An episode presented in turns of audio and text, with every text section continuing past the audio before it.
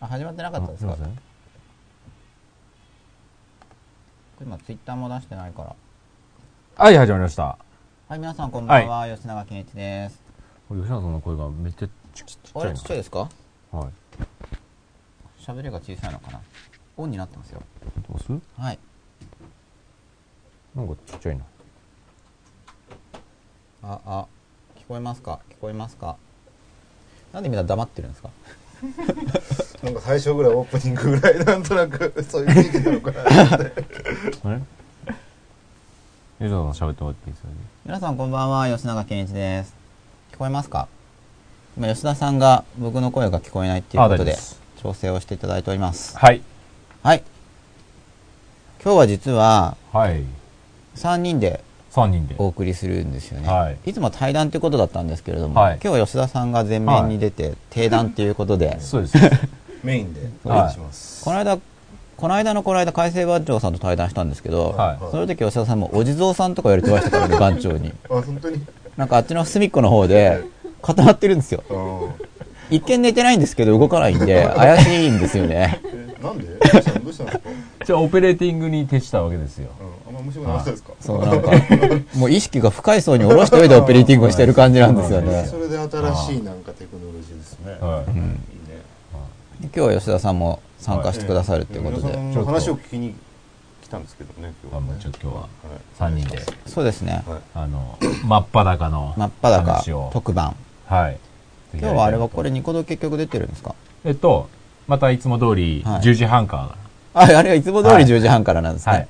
はい。あここでちょっと温めてあのー、10時半まではい違う番組やってるんですよ。あなるほどはい。じゃあ今裏なんですね裏です。なるほど完全なる裏で。ほどで10時半からニコ動ニコ動ニ今日はコ生っていうんですか？え急に始まるの？そうです。いつの間にか繋がるんですよはい。でなんかいつもコメントがログインができてなくて見れないんですよ多分今日もログインしてないんじゃないですかまだ。なるほど。10時半に切り替わってそのうちやっとログインできてはい。みんなのコメントが見れるようになるんですよ。うーん。も今までの流れとしては。ういいんじゃないですかね。今日はゲストに、はい。あの磯尾さんをお迎えしておりますので。わあ。ああよろしくお願いします。ようこそ、伊藤さん。はいじお願いします。ゃあ、伊藤さんの、はいはい。えっと、紹介を少しえさせてもらっていいですか？えでも僕あんまよく知らないんですけど、伊藤さんのことは。はいこれ閉じちゃっていいですか？はい。伊藤さんはですね、1968年、北海道帯広市生まれです。吉田さんなんか読んでるんですか？それ サイト えー、1992年でしたかね。上智大学の外語学部卒業でしたよね。で、そして、講談社に入社されて、えー、ワイルドスワン、フォレストガンプという2冊の ミリオンセラーを生み出したんですよ。えフォレストガンプ書かれた方なんですか？いや映画コメントでございますフいやいや編集ですォレストガンプはめちゃめちゃすごいじゃないですかそうですね。構深いんですよいもうちょっとムーブメントになりましたよね。昔ねありましたよね。ちょちょっとどころじゃないですよとどころじゃないですよね。もう全米でもバカ受けじゃないですかそうですよね。すごいですね最初ね売れてなかったんですよ 実はアメリカでも。あそうなんですか。でまあ映画のなできる何年も前に出てたんで本が。そこ磯尾さんのプロデュースで。ということにしてます。とりあえず。すごい。そう。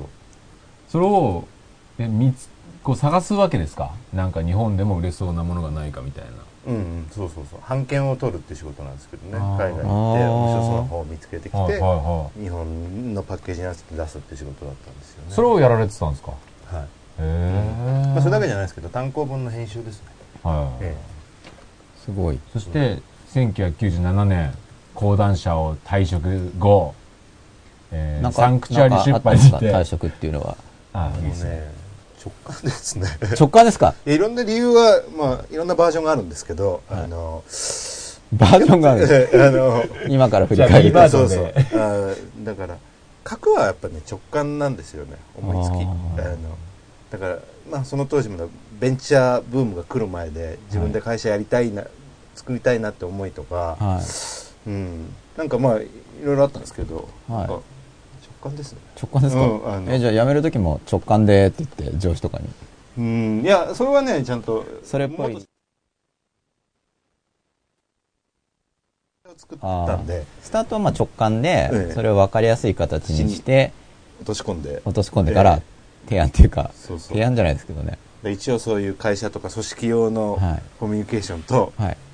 直感でっていうとなかなかはい。まあ分かんない伝わりにくいですけどじゃないですか。うんはあ？って言われるんであじゃあその両方の世界をできる方なんですね。うん、僕ちょっと狭間。2つのバランスの融合みたいなのがテーマ。なんあです狭間を生きるというか。はいはい。ままさに境界をおー素晴らしい歩いですね。てるタイプですね。素晴らしい。はでですね。いなとこですか、はいすいません。なんか途中で割り込んでしまいました。ややいや。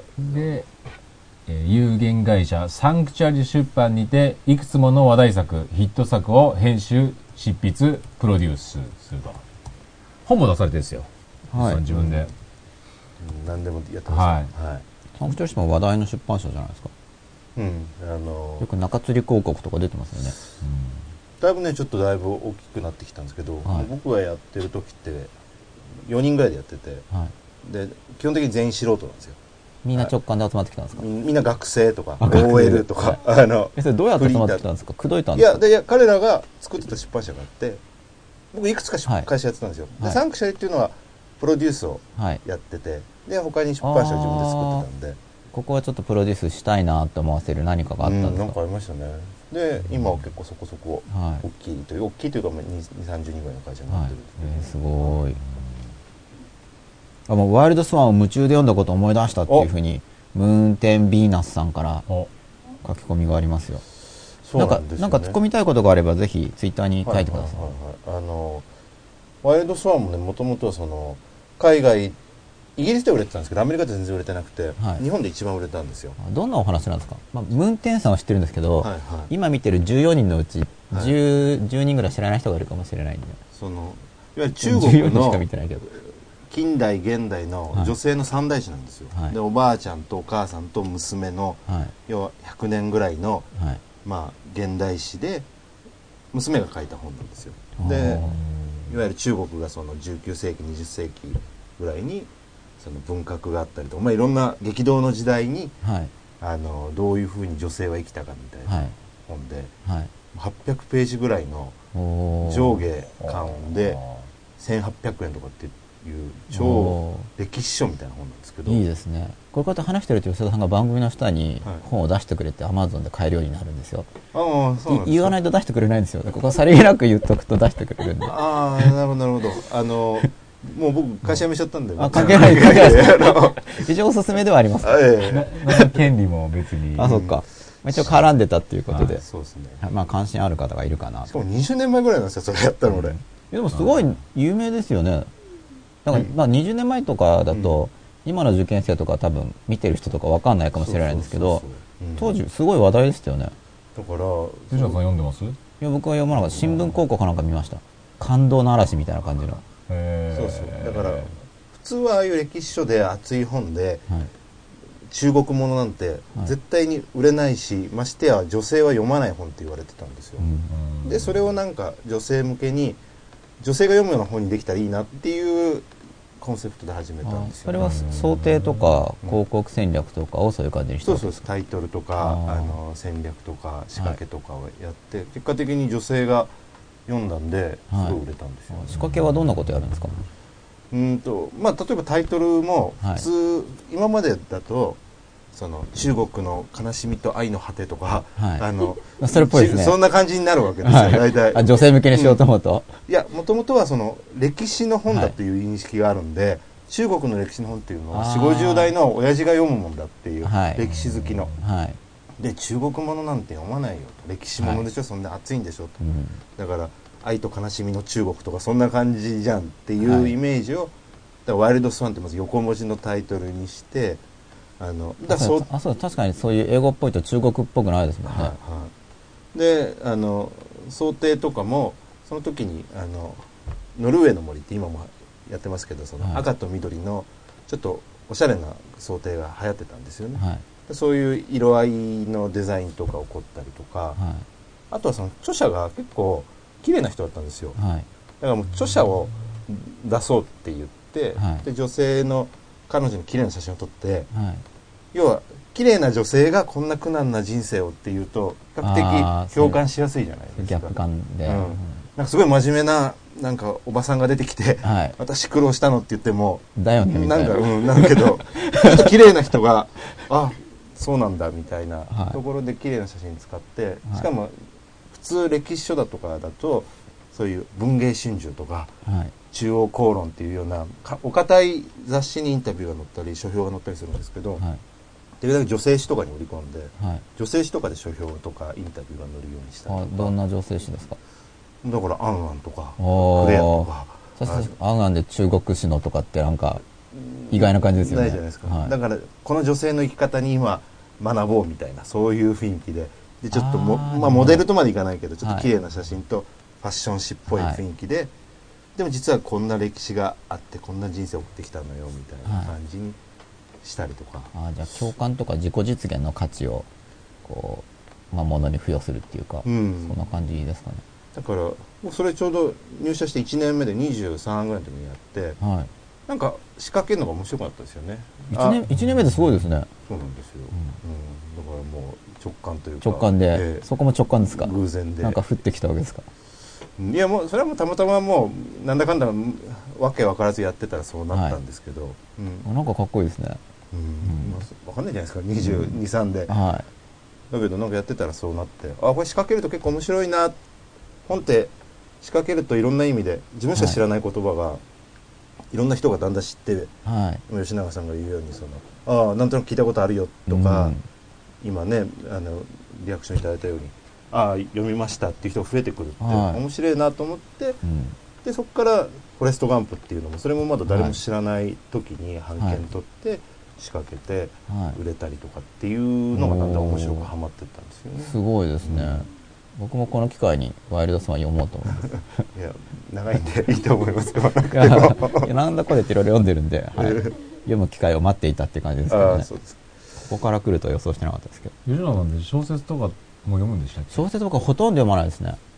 読みますけど、うん。ほとんど読まないんで、あそれはもうちっちゃい頃からえーといやちっちゃい頃からじゃなくて読んでる時期がありました、はい小学校中学年小学校中学年から高学年にかけては読んでましたね。あ何系ですか？でも図書館にあったやつあ、ん。小学校の図書館にあったやつなんで、一通り全部読んだんですけどあの図書館文にあったの学系ですか？ミステリー系ですか？あミステリー系が多かったです。あその小学校の学校の図書館だったんで、はいはい。あんまり文学系そもそも置いてなくて、あはい。うん、なんかルパン全集とか、はいはいはい。ホームズ全集とかそういうのはあってエドガー・ランプ全集とか。あそういえばエドガー・ランポ全集もありました、うん。もう俺も同じ口ですね、全部読破してる感じで。そうそうルパン全部読んで。ああの明智小五郎シリーズ全部はいはいはい読んで。はでそこからクリスティとかそっちに行くんですけどね。あーアガサ確かに。クリスティとかね。そんな感じで置いてありました本棚に、うん。流れが。小学校の図書館に。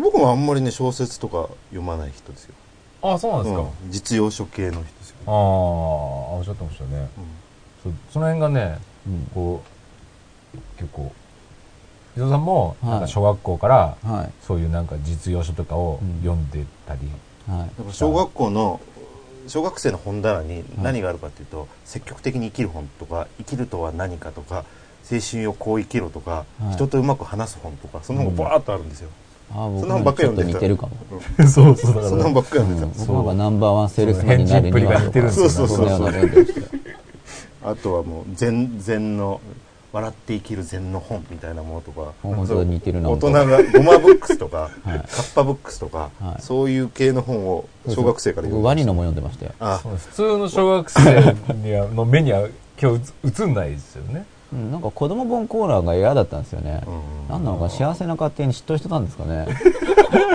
なんかあの子供っぽい本で盛り上がっているファミリーっていうのかな。チェッってやつで。わかんないけどあんまり寄りついてなかったですね僕は。もう結構ね背伸び現象で。うん。で小学校の時に何読んでたかっていうと中3時代とかい。中2コースとか、そういうの読んでたんでそれそう小学校の時に中2まで行ってたんですか？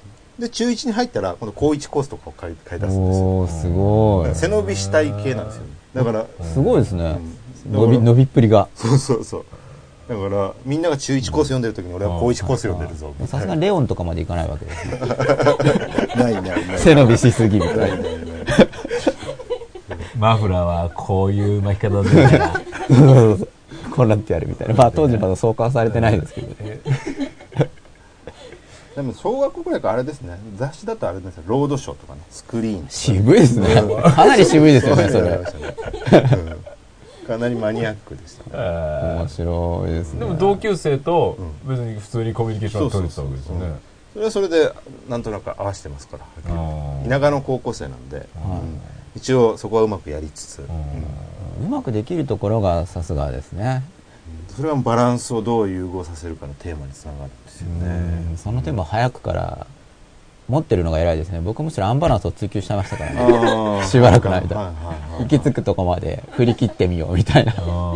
でも突き詰めると結論はアンバランスバランスなんですよ、あそうですね。だから中庸を取ろうとすると取れなくて、ーうん。片方にアンバランス突っ切ると結果的にバランス取れるん。ですよ、あそれは感覚的に、え、突っ切ると取れるってのはどんな感じですかだからバランスを取るってなんとなくこういう風なバランスを取ろうとするじゃないこです。か。うん。あ、なんかわかりやすい説明も。なんですけどあのでもそうしてると常にあの不安定というより、はい。要は自分の想定内のはい。イメージでしかバランス取れてないんですよ。あもう想定内でこうやって揺れてるだけだうん。から。っていうのがバランスで。本来はうん。例えば勝手にゴーってこっちに突き進むと、はい。バランスこの目には壊れてるように見えるけど、うん。大きい意味で見ると、なんか取れてるんですよね。あじゃあ自分の中でこうやってるとバランスを取ってるようでいて、うん。結構もうすでに自分寄りの中のこれだから、うん。バランスっていうか実は、むしろそれが逸れてる感じになるんですかね。小さくまとまっちゃう自分の想定範囲内の中でのうん。バランスって所詮はい。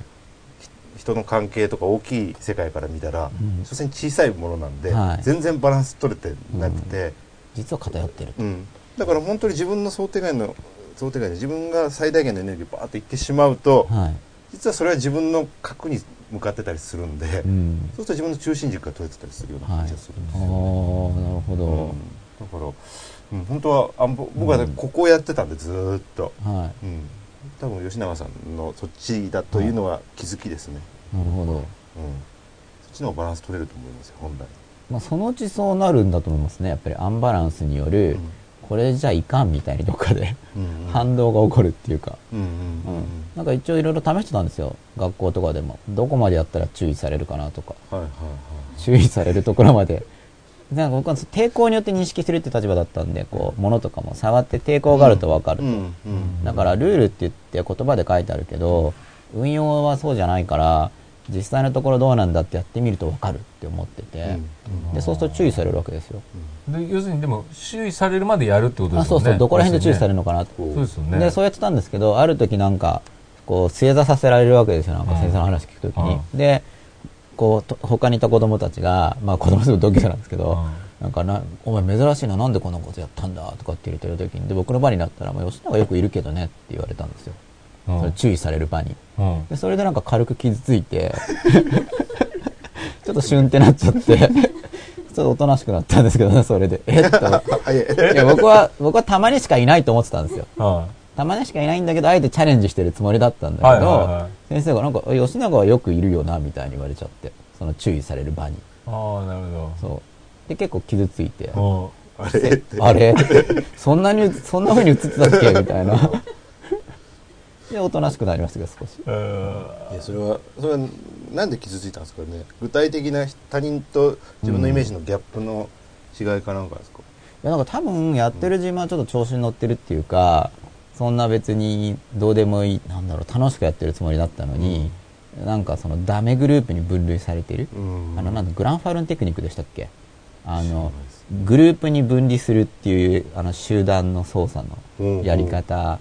で、先生は多分意識してないんですけど、要は、こう、まともな奴らと、ダメ奴らみたいな、そのグルーピングがおそらく背後にあって、うん。そのダメ側に分類されそうになってることに対して、その、いろいろ不安が出たのと、今考えると。はいはいはい。その人間心理の基本ですからね、その仲間外れにはい。されるのは嫌だみたいな。はいはいで先生はそれをテクニックにややってないと僕は思うんですけど、でその時結構そこで傷ついたんで後々考えるとこう本とか読んでる時に「あグランファールンだ」とか言って「俺もやられてた」とかっていう あれだとか思って。なんかそうですねクラスのまともな人たちまあその学校の看板を背負ってって話をよくしてたんですよ。当時その小学校の。教頭先生か何か、うん。でそれもその学校グループっていうグループ化ですよね、うん。なんかそれも後で分かってきて、ああそういうふうにあって子供たちの言うことを聞かせてるのかとかっていうふうに、うん。そういうきっかけになったんですけどその子供の時の自分の感情の記憶が。うん。仲間外れにされるとやっぱ嫌なんだみたいそれまた小学生ですか？テクニック読んだのもちょっと後ですね、うん。その体験は？体験は小学校。小学校。うん。傷ついたのが小学校。低学年。低学えー、とそれ中学年ですね。低学年。でなんで傷ついたかがだから分かんなかったんですよ。思ってる傷ついたんですその発言にでそれが傷ついたのが意外だったんですよ。なんでそんなポロって言われてそんなその一言がこの傷つきは何だろうとか思って結構それが気になってたんで、うんうん後でその本読んだ時にあこれかもって思って、うん。ちょっと納得いったんですけど。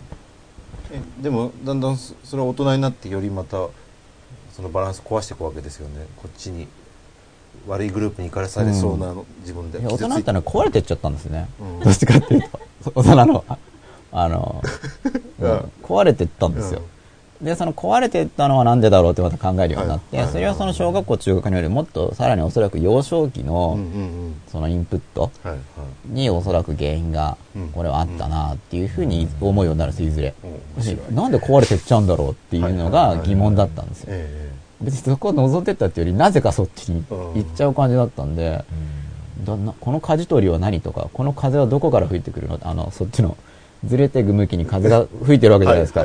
こうそれていくわけだから、うん。おかしいな。えわかるわかるわかる。なんだこのこの風はどこから吹いてきてるんだ止まれよって思って気になったわけですよ、でもかなり早い段階から自分の感情をうん。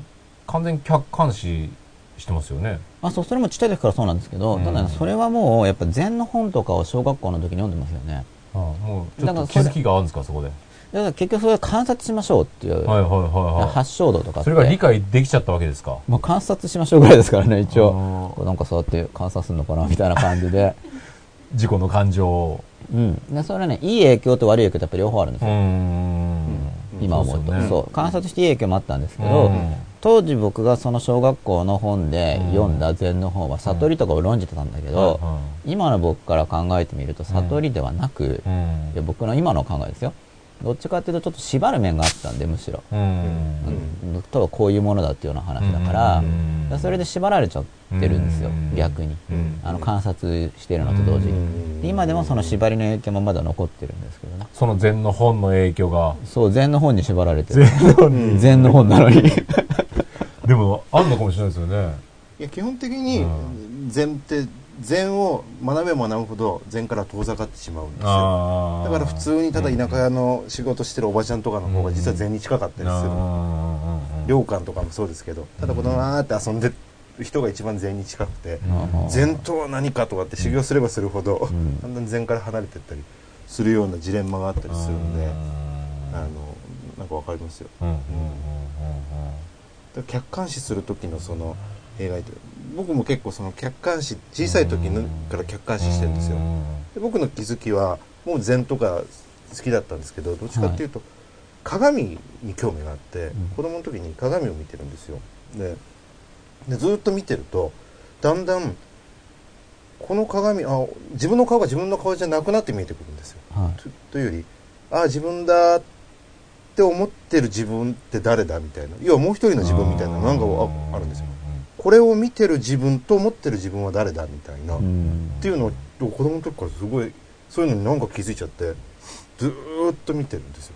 ずーっと鏡を見てる。それを旗から見てる人が想像するのとは違うことをやってるわけです そうねそうそうそう。だからそう普通は「あなた鏡好きね」とか「ナルシストね」とか言うんですよ。まあまあそういう面もあるんです。があるんだけど何なんだ？これを見てる自分というのを思ってるはい自分って誰だっていうのをずっと本当に小学校の最初の頃低学年ぐらいから鏡をずっと見てて。でそれは確かにそうすると自己探求に行くんでいい面はあるんですけど、悪い面は常にだから自分と何かがちょっと乖離してるんで、だから要は今ここを結構生きられないんですよ、うん。いつもここにいてもうん。どっか自分がいるというあのがあって、うん。これをこれまさに悟りのようなうん。全く悟りじゃない逆の分離してるんですよ、はいはいはい。はいだからその弊害は逆に僕も今でもありますよ、あ要するにみんながガーって盛り上がって、うん。こうなんていう感情むき出して喜んでる時に、若干冷めた目で見ている自分がいるみたいな。そうそうそうそう、ん。だ常に何か全体を見てたりと見てるみたいろんなことを考えてるわけで、ん。没頭しきれないんです。よ、はいはいはいはいはい。で禅も一つは要は三昧というか没頭なんですけど、うん没頭せねばとか没頭してるかどうかって確認してる時点でもう没頭してないんですよ。そういうことですよね。うん。だから非常にこの分離、まあ、バランスの融合なんですけどここはすごくテーマですよね、ああ面白いですそうですよね。うん。集中しなきゃって思ってる時集中してないですもんね。集中しなきゃって思ってることに集中してますもんね。だからそれがその知覚というか知識のうん。プラスと弊害で知ることによってそれはもちろん先に進むヒントにもなるんだけどうん一つ間違うとそれが逆に邪魔してるから。うん。そう集中せねばならない。とうん。集中とはこうこうこうだよってテクニック論をたくさん持ってしまうと要はやってるのにと言ってし要は集中なんて学ばなくてもうんいいわけですよ。さっきのおばちゃんの話で言うとうん。禅なんてやんなくても楽しいねなんてやってたりううんん自然気持ちいいって言ってたらもうそれでうん。実は悟ってるんですよある意味。うん。なのにうん悟りはどこだって探してる限り永遠に見つからないジレンマがありますよねそうですよね。でもそういうことは多いですよね。うん。まあ、それ が面白いんですけどね。またそういうことを考えるのが面白いんですようん面白いですよね。ええ。完成したら死んじゃいますからね。別にここで 悟ってもね。あの、はい。うん。でも知識っていうのはすごいあの面白いテーマですよね。だからそういう意味ではなんていうんですかこうあれば幸せになるような気がししてるじゃないですか、まあ、勉強とかもそうですけど。うん。でもそういうことによってそういうように必ずしも幸せになってないこともあるっていう。だからこれは常にあのジレンマですけど知識は何のために手にするのかって一つの答えは知識がいらなくなるためにみたいなことがあるわけですよ全てを知るためにだから知識を手放せるために知識を勉強するっていうはいジレンマがあってじゃあこれを武道ニコ動に入るんですかはいワイルドスワンについての書き込みも一つ入ってますよ。あはい歴史の激動を知って衝撃を受けたそうです。学校の先生の紹介で読んで。ああはいはいはい、はい。いやそういう意味ではね本当にあの読んでください、ココロッと変えますが。なんかあの長いですけど。だけどバランスの話も、はいはい。この間この今夜も真っ裸でもええ。ちょっと扱って、ただ聞いてる人がそう取ったかは分かんないですけどね、、はい。つもこうかなりずれた方向から話してるんでもうその客観視する自分と、今の中にこう入り込んでいて、うん。客観視できてない時間と僕は両方持つことが大事だと思ってるんですよ、でだけど中途ははじ初めの頃に僕が禅の本とか読んでいて誤解してしまうのは実は常にその客観的な自分に視点を位置している方がいいみたいな話がよく書いてあるんですけどそれは僕は違うなーって途中で思い始めて、現実に没頭している。ででもそれだけだとやっぱりただ流されたりもするんで両方両方あるのが、うん、どうもいいんじゃないかっていうのを結構途中から意識し始めたんですけど。いやもうそこすごい同感ですね、うん。あのだから最初からやると、はい。要は順番が大事だったりプロセスが大事だっていうことだと思うんですよね、はい。最初からそうだってやると多分ダメなんですよ、うん。結果的にそうなるのは多分もいい,、い、いしそうやりたいんですけど。はい多分最初は多分没頭だったら没頭の時期がないで、はい。最初からそれやると、うん。結局実は没頭もしてないし、ね。客観視も中途半端になってるっていう、うん。だからさっきのアンバランスバランスの話で言うと、うん。没頭に突っ切って、はい。そこで何か行き詰まったり何か次のステージ来た時に、うん。やっぱ客観視必要だねって言って結論的に客観視が手に入るっていうのはすごく大事な感じがするん行きですよ、詰まってちょっと振り返るっていうか、うん。うん。だからそれが僕らも多少年齢が先輩だとしたらこういうはい。見てる人たちの、はい。それは弊害ですよね教える側の、最初に良かれと思って教えたことあがそうですね。実はうん答えを言っちゃうといけないっていう話にもつますよね。ながるっていうか、うん。これは答えだよって出しちゃうともうそのレールをたどろうとすること時点でうん。なんか別の話になっちゃうっていうか、だからそれが結構宗教者とか成功者のジレンマで、うん。そうですよね。いや俺はこうだったからさみんなに心配、うん苦労かけたくないしもっと簡単に言ってほしいからって親もそうですけど、うん。やるんですけど、うん。それが本当にいいかどうか、うん。いや親はそこに行ったら転ぶよって言うから転ばないように、ん。だし転ぶ時にはこうだよって先に教えるんだけど、一回自分で転ばない前に、うん。転び前の対処法を知ってしまうことが本当に幸せかどうかっていうのはすごい、うん。結構大事な議論だと思うんですよ。ね。議論というかダメだと思うんですよ。転ばせないと。意思ですよね。うん。自分っていう意思があって、はい。結局教え先生だとか、うん。まああの企業のトップの人でもいいんでしょうけどやっぱりその人の意思が強烈ならば強烈なほど下にいる人たちは自分の意思を失ってその人の意思で行動するようになるわけじゃないですか。その意思、その人の意思を受けてうん。だから自分の意思っていうのはどんどん失って行動し始めるから結局どんどんこうトップの人たちは本当は自分の意思でのまま教えを受け止めて進んでほしいのにどんどん意思を失っていく。うん。で知識とか本とかもそうですよね多分ね。ままあまんまそれを受けちゃって、うん。自分の意思というのを持って本を読読む。またはい。真っ裸でずっとやってきたことだと思うんですけど、うん。それを完全に鵜呑みにしちゃって結局自分の意思をないままそっちが自分を,、乗っ取った場合にははい。絶対にうまくいかないなっていう。うんまあ、どこで感化するかだと思うんですけど、うん。そのすごい具体的なレベルで感化しちゃうと、うまあむしろ相手を縛ってることになるんで、うんまあ、もうちょっとメタレベルっていうか、うん。要はその自主性を発揮していこうよっていう部分うん。で感化していくというのを考えてるんです、僕は、うん。まあ、具体的にはだから答えを教えないっていうのに集約されるんですけど、うん。まあ、そのやり方としては。そうね。答えを教えなければとりあえずなんとかなるっていうか。でここ何回かの真っ裸でやってる手法的な、はい、割と吉野さん何か言うんじゃなくて、うん。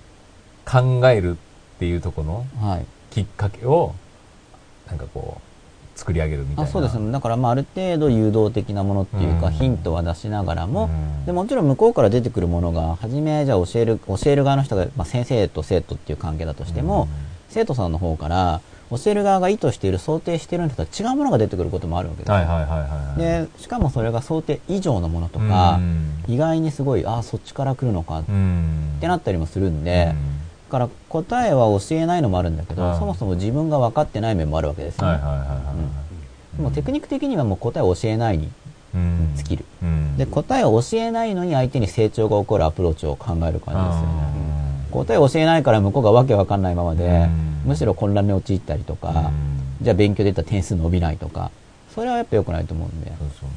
教えないのに伸びるっていうアプローチはどういうふうにしていけばいいのか。なこれもニコ生始まってるわけです始まってますよ。コメントは見れるんですか、はい。あここから見れるんですね、はい。これ磯尾さんもまた磯尾さんの紹介した方がいいですか？ニコ生の人に。あ磯さんの紹介。磯尾さんの。あいつ ISO って品質基準か何かですよねうん、あの世界標準機構なんですよ。はで、わかるか見てる人。ISOO なんで、うん二つなんで。ISO0 っていう感じでかっこいいな。それもいいですね。ゼロ番ってないですもんね。うん。おゼロの基準みたいな。ゼロっていうのは全く何もないとも言えるし、全てが含まれてるとも言えるんですよ。深いですね。うん。だから、全くゼロでもあり無限でもあるじゃないですか。それいいですね。うん。一応僕の定義は、あの、インターナショナル、はい。あの、スタン、まあ、インターナショナルスタンダード、はい。あの、オープニング、あの、オペレーションオフィスとか、そんな感じなんですよね。ああだからインターナショナルのスタンダードの、はい。なんか、新しい仕組みのオフィスみたいな。はい。うん。まあ、とりあえず適当に あとインナースイッチなんだかかんだかと。もういいや自分でサイト書いてても。ああインナースイッチ面白いですね、え心の中のスイッチを、はいはいもうそこは本当に大好きなんで、インナースイッチオープニングオフィスですか、はい、自分が常にやりたいってだけなんですけどね、はい。いいですね、えやっぱ人を開くのは難しいですか？難しいっていうよりさっきの話につながると、やあっぱ人を開こうとするとそれコントロールが入るんで、ああのまあ、エゴなんですよ。どうしても。ね。うん。だからさっきこのまま真っ裸というタイトルそのままなんですけど自分が裸になるしかなくて、それが結果的に人に何か裸になっていくようなエネルギーを与えるしかないですもんね。結局もうそこですよね。でそれがいいなと思ってなんでだろうっていうのが向こう相手側が学ぼうとし始めるっていう。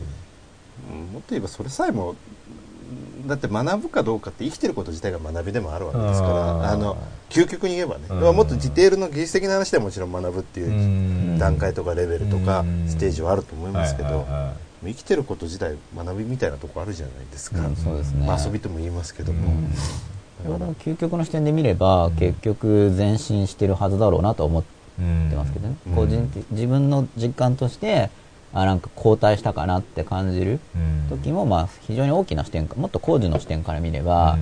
まあ、結局前進してるんだろうなっていう感覚はあって、まあ、だから感化力にしてももっとすごい雄大な視点で見れば、まあ、例えばいつまでも待つっていうことだったら、例えばなんか5年待っても変わらないとかってあるけど、死ぬまで変わらなくても、うん。なんか実は変わってるんだみたいな、うん。非常に微小には。そうするとなんか、まあ、もっと雄大な視点で待てますよね。30年で変わらなくてもいいみたいな。うん。うん。さっきのその品川さんが言ってた客観的な自分と、まあ、その没頭してる集中してる自分を両方持った方がはい。いい、い、やちょっと興味があってお聞きしたいんですけど、でその2つをどうバランス取ります？どうどうバランスを取るのかっていうことに興味が僕はあるんですよ。ああのというそう見え見ちゃうんですよね。はい。あのだから要はある側面で見るとそれって矛盾してるわけですよ。客観し,、してる自分と集中してる自分っていうのあ、はい。でそうすると常にそこに葛藤が生まれたりするわわけですよ、うん。どっちがいいんだろうとか、はい。どうやってこれをうまく2つ生かしたらいいんだろうっていう、はい。ところでのぐるぐるが始まるんですけど、はい。吉永さんそれをどういうふうにバランス取ります？僕のやってるのはサイクルがあって、ちょっと声枯れちゃってちょっと水飲みますね。これは。まあ、例えばあの時間がこっち向きに、まあ、こっちこういうふうに時間が流れしますよね。はいこういう向きに。うんでこ、ここからこう活動が始まるとするじゃないですか。うんここはなんか没頭、うんその主客分離がない感じで、こう集中してバッと入り込んでやると。で、その開始前の時間とかに、その客観視する時間をとって、うん。で、活動後にもうん。客観視する時間を取るっていうモデルで基本的にはやってるんですね。で、それをデイリーで言ったら、朝と夜に振り返るの時間を持つってことになるし、それがイヤリーで年間とかだったら夏とか年末年始には何日間か客観視する時間を取るみたいに、まず没頭するのと客観視するっていうのをサイクルを作って、はいはいで時間量としては没頭期の方が長いっていう方がバランスがいいっていうふうに今思ってます。それをコントロールできるんですか？あ、それできますよ。あ、できないのは、あの、あ完全にはできないですけどね。うんでも例えば客観視しようと思うときは、だからその時は客観視することをするから、うんまあ、旗から見るときは要するに何もしないわけですよそっちは旗から見たらぼーっとしてるだけかもしれない。さっきの話が多分できるじゃないですかうん。だけどその没頭の方が、うん。要するに客観視するというはい。習慣だったりとか、うん。知識が身についちゃってると、はい。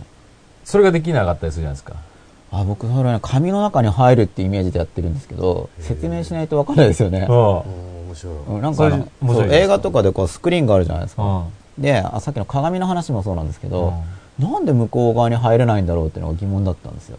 紙の？紙の。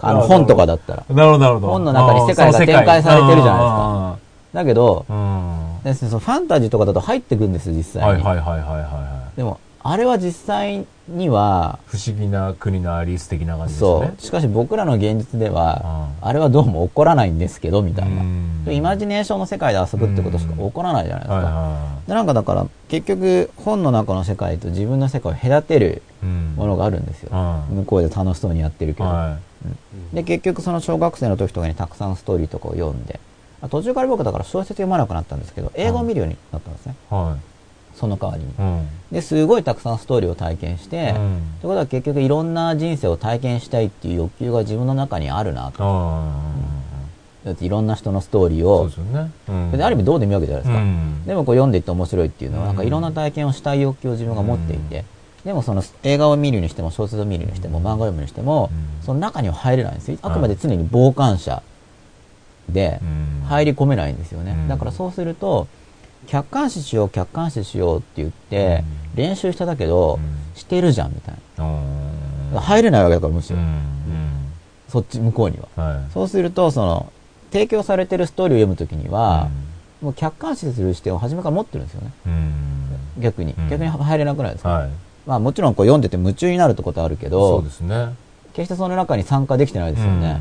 うんで、それをなんか感じちゃうと、うんじゃあこっちの世界っていうか普段のこの生活っていうのは、あれ入れるよねみたいな。はいその対比で、うんこの人の。てか入っちゃってるんだけどみたいな感じになって、ねおここだけは入れるぞみたいな、うんお得感が出てくるんですよ。いや、他のその映画とかには入れないんだけど。俺なんかここは入れちゃう。ここは入らないこともできるんですよ。うん。入らずに客観視することもできるんですよ。はいはいはい。ただその他の映画とかすごい見た小説も読んだけど、その他の全ては入り込めないのに、ここ入り込むこともできて、みうんたいな。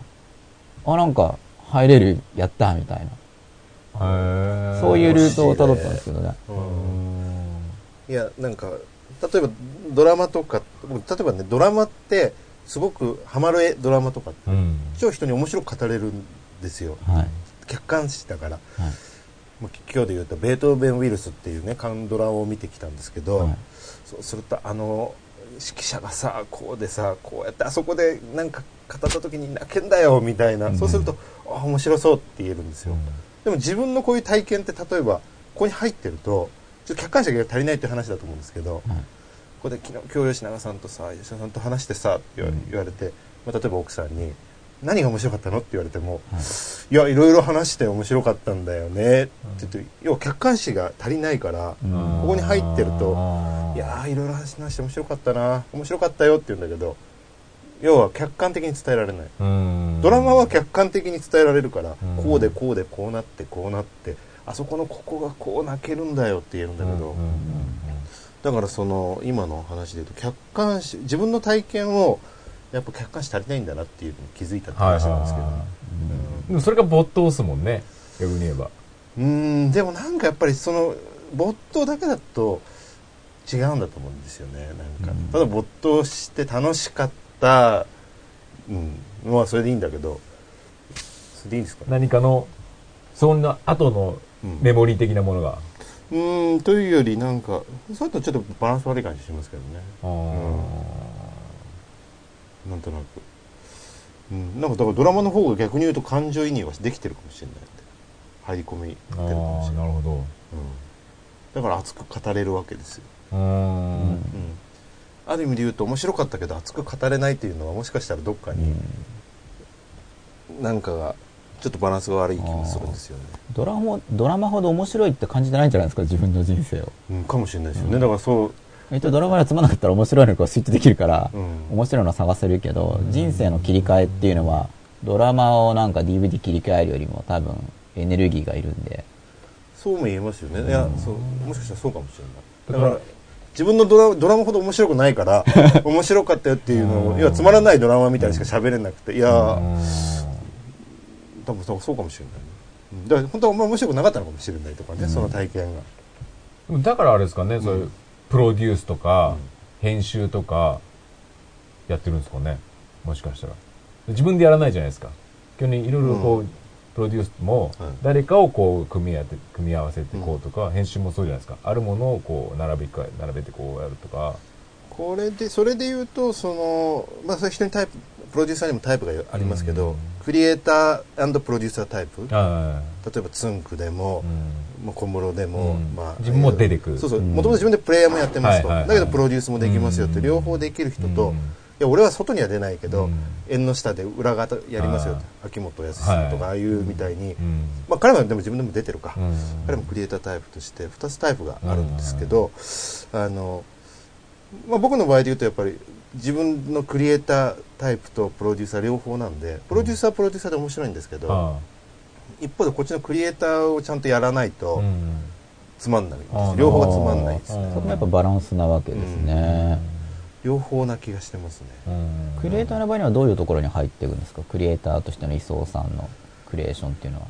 うん、だからそこが多分まだできてないんですよそんなに。だからうん結局自分クリエイターってやっぱ自分が出したいものがはい、あって、うん。それを人がどう料理するかじゃないですか、はいでもやっぱもともとプロデューサー編集者なんではい。こういうのやりたいんだけどそこに合わせてちょっと自分のやりたいものをくっつける感じになってるんで、あーでそのだからアアーティスティックアーティスティックな自発性がまだ十分に出る前に、うん。プロデューサー感覚みたいなのがこう介入してしまうんですね。そうそう。だから常にそのテーマなんですけど、プロデューサーに寄っちゃうんですよね。だからクリエイターに行こうとするけどプロデューサーに引っ張られるみたいな、はいこのバランスの取り方をすごいテーマですねやっぱ客,、まあ、客観視って言っても、その世間の皆さんの視点っていう意味での客観視視点がやっぱ強い。うん、そういうことですね。うん。だからそこは磨かれてるし、もともとずっとやってきてるんで、どっちかというと得意なんですよね。というより、いやいや、こういうことでしょ、こういうことが言いたいんでしょっていう。アーティストの人っていうのは、わーそうですね。アまとーティストは、まってないんですよアーティストは基本理解不能なわけですからね。自分の中のを出すわけだから。ね理解不能なんですよそうですよね。理解されようとしたらもうプロデューサー視点が入ってるだから。それは翻訳家だから、要はこういうことですって言った瞬間に、もう、プロデューサーなんですよ。で、それはそれで面白いんですよ、すごい、作業としては。うんというより、それはね、簡単なんですよ、僕にとっては。うん人はすごいとか、えーどうやってやるんですかって言うけど、はいあまりにも簡単すぎて、もう直感というか、いや、もう、だってできちゃうんだもん、みたいな。プロデュースの方は。うん、できちゃうんですよね。うん。だからついついそこに出落しちゃうんですけど、はい あの、バランスっていうテーマからいくと、よくわけわかんねえっていうところを掘っていかないと、あ最終的な違うステージに行けないなと思ってるんですよ。ね。ーそれはまたあれですその元からできちゃうそのタレントがある分野と元からあんまりできないところのバランスでもありますよね、そのできちゃうところだけをやっててもまたそのできちゃう部分の発展が、うんちょっと弱くなるっていうかそういうことかなと思って。うん。もちろん人によっては自分の得意なものが明確にあってそれだけをずっと掘り続けてればいいっていう人もいるし、もうプロデューサーしかできないんだよ俺はっていう職人的な人とかっていうそういう方もあるんですけど、やっぱなんかこの2つをどうするかはねもうテーマなんですよね。僕は一応アーティスティックモードに入るときに使ってるのは、まあそういうのがあるんですよ、はい。これまで吉田さんには隠し続けてきたんですけど まあ磯尾さんには話そうかな。やった。そのグルーピングのさっきの話をずっとかましつつですね、はい。吉田さんが寂しいかなみたいな。ちょっと疎外感を。そこ実践しながら、うんああ、疎外感あるな、みたいな、ちょっと実演しながらですね、じゃあもうこんな感じ僕は。もちろん冗談なんですけれども、アーティスティックなのに入るときには、その時空間、時間と空間っていうのを考えてて、通常僕たちが生きてる時って時間も空間も客観性の中に結構入ってるんですよ。客観的な時間っていうのは例えば今日午後10時から真っ裸放送始まりますよ、時計の時間客観時間ですよね、で主観時間って関係ないわけで、とあの時計で5分経ってても、ある時はスッと過ぎるし、はある時はもうなんか全然進まないしっていう感じなんで、主観時間って全然カレンダーとか関係ないわけですよ。もともと僕らの主観の中にうん。西暦何年とか、今日は何月何日とかないですからね、うん。カレンダーとかで分かるだけなんでうん。客観性で。で空間の客観性もそうで、何キロとか、はい。何メートルとか、うん。お互いにコミュニケーションしていて、うん。ここに何々があるとかってうん。共通了解できますけど、まあ、この間もちょっとイメージの話しましたけど、は主観的な空間ってそれも関係ないわけですよ。別に均質に伸びてるわけじゃないから、ただその主観的な時間と空間に入り込むと、うん。コミュニケーション不可能になるって恐怖がやっぱ出てくるんです、うん。そこに完全に入り込んじゃったら、他人とコミュニケーションしてもうん。そんな時間はないし、はいはい。そんな空間はないって言われちゃいますよね、うん。だから僕も完全に入り込むのは警戒してるんですよ。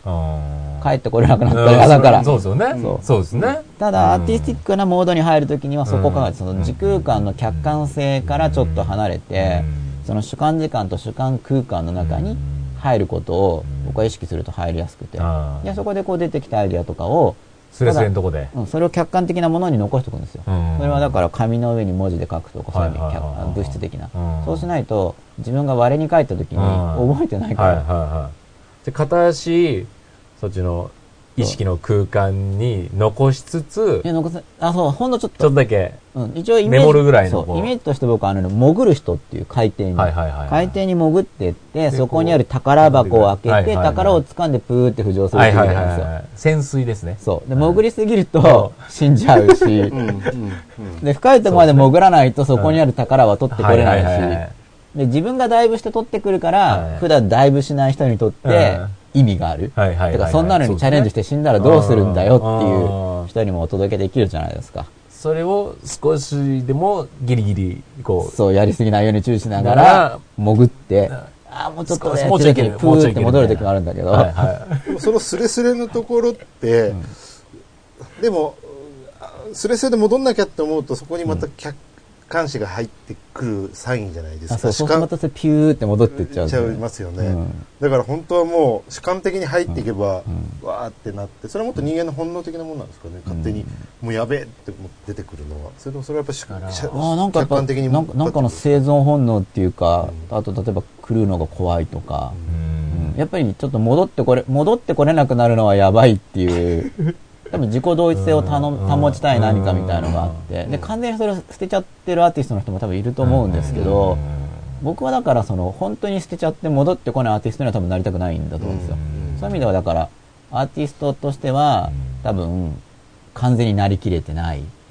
そのプロデューサー的なものが残ってしまうんですけど、うん。まあ、でもその狭間に生きる方がむしろ多分いいかなっていうふうにはうん僕のなりたい自己実現の形としては、うんクリエイティブなこともやりつつかといってなんか人生全部クリエイティブではない、うん。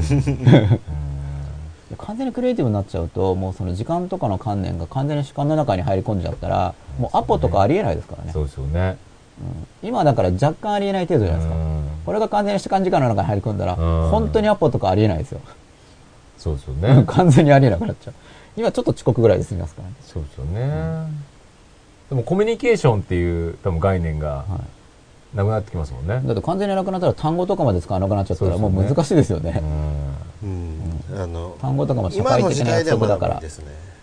わかんないです。遠い未来の先の話で言うと、本来言葉っていうのも、今現便宜上で必要なツールの可能性がありますからね、うん。本来は。そのままなんか通じ合っちゃうようになっちゃったら、うん。なんて昔の人は遠回りなみたいな。そう。言葉っていうのに吉野さんもおっしゃってたんですけどうん。磯尾さんもめちゃめちゃこうパワーというかはを意識されてるんですよ。すごい言うんですよ。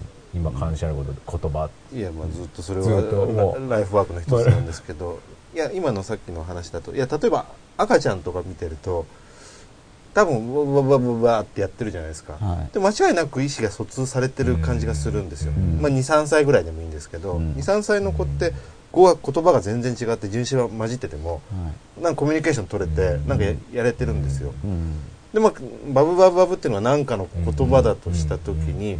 なんかサインは交換してんだけど、うんそれが必ずしもまっとうな日本語であったり、うん。英語の人に対してうん。英語には英語で合わせなきゃいけないっていう必要はない可能性があって。そのあたりのんメカニズムを考えていくとう、ん。うん、って言えば、うんうんうんってなる可能性ははあるじゃないですか。はいはい。で、それすごい最近僕もすごい分かるあの、うん。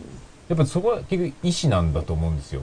意識じゃなくて意思で会話するかどうかっていうところなのかなって僕は今すごい思ってて、うん。あのー音楽とか例えば要するに若い頃って音楽すごい聴きましたよね。で大人になるとだんだん聴かなくなったりするじゃないですか、まあ多くの人は聴かなくなるっていうのはただ若い頃まあ10代ぐらいって意志が強いじゃないですか。まだ自分はこうだとか。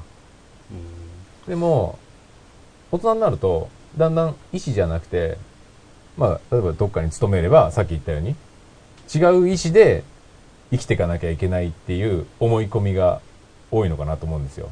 会社に入れば、うん。そういう会社のルールを自分の意思からそれのそれに置き換えて生きていく。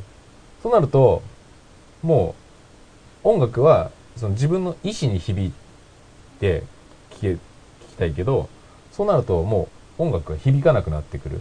だから聴かなくなるって僕はすごい思ってて。うん。あのなぜかというと僕今めちゃめちゃ10代の頃のように音楽を欲してるんですよ。うん。ううん。んで去年とかは全然聴かなかったんですよ。でそれは最近本当に意思を取り戻してはい。そしたらし無意識に音楽を欲するんですよ。へえ、面白いですね。そうなんですよ。だからもう今 iTune とかうん。も買いまくりなんですよ、それ無意識でい。すごい意志が音楽を欲してはなロックなんて全然もう何年も聴いてなかったんですけど、い。うん。今もうロックばっか聴いてるみたいな。最近ロックですか？最近ロックなんですよ。本当にそうなんですよね。いいですね。なんか。うん。そうするとテンション上がってくるみたいな、うん。ちょっと躍動感がは出てきたんですね。あ、。そうなんですよねでそそそれをそこをならあの欲してなのはなんでだろうっていうとこから今の説明に行き着いたんですけど、そういうその意志という言い方もあるのかもしれないですけど、うん。どっちかっていうとやっぱりその開いてるか閉じてるかのスイッチな感じもあって。あまあだからベタに言えば耳ってことですけど音楽っていうかうん。周波数バイブレーションっていうことで言うと、やっぱりその要はその子供とかね学生だって、うん。それ学校とか親の 中に意思は曲げていかなきゃいけないわけですよ、うん。で別に社会人だって趣味で音楽やってる人とか趣味で音楽好きな人はたくさんいて、だからもちろんそういう視点もあると思うんですけど、うん。どっちかっていうと要は閉じ気味の時って心がね、うん。耳も閉じがちで音があんまり入ってこない感じがすると、うん。多分多分今吉田さん結構ひ開き具合がああって、うん。そうすると音が拾いやすくなってるからそうそうするとあるバイブレーションというかあるロックだったらロックのリズムにうん合わせたい、まあ、それは意志という表現なのかもしれないんですけどそうですね。だからその開けるか開けないかが、結局意思があるかどうかっていうような、僕の中で今その感覚なんですよね。だ開いてるか開いてないかっていうところの部分で、そうですね。僕はその感覚なんですよ。開いたから、なんかこう、響いてくるものがある。うんそのイメージはすごく同感で、それは意志という表現かどうかがまたそれは人によって違う気がそうですねするんですよ。。そうですね。僕の中ではそれを意思と呼んでるって感じですかね。うん感覚として。うん。だそこはあんまり重要じゃないのかなと思うんですよ。んと思ったんですけど、うんうんでもなんとなく言ってる僕の中ではもう今それを意志と名付けてるみたいな。うんうん、んいいっすね、うん、そんな感じですね。でもその開いてる、閉じてるっていうのも、あの、すごく、なんていうんですか、だニアリーイコールなのか？全然違うものなのか？うん何でしょうね。その俺な何話そうとしたんだっけ？な、その、閉じてる、開いてるも、そういう人のこの話して、それも今日話そうと思ってたんだよな。なんだったっけな？閉じてる、開いてる。し前、前そういう話題が出たんですね。そうなんですよ。なんだっけな？あ、そうか、でもこれニコ生にやっても見れ、でもコメント見れるんですよね、僕も。見たいなと。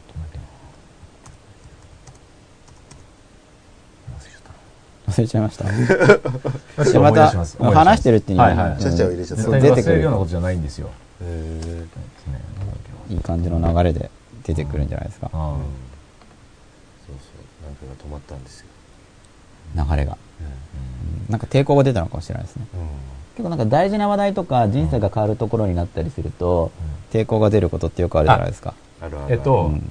よくある。あのウーカルってやれば出てきますーちょっと関係あるか関係ないかが、そう。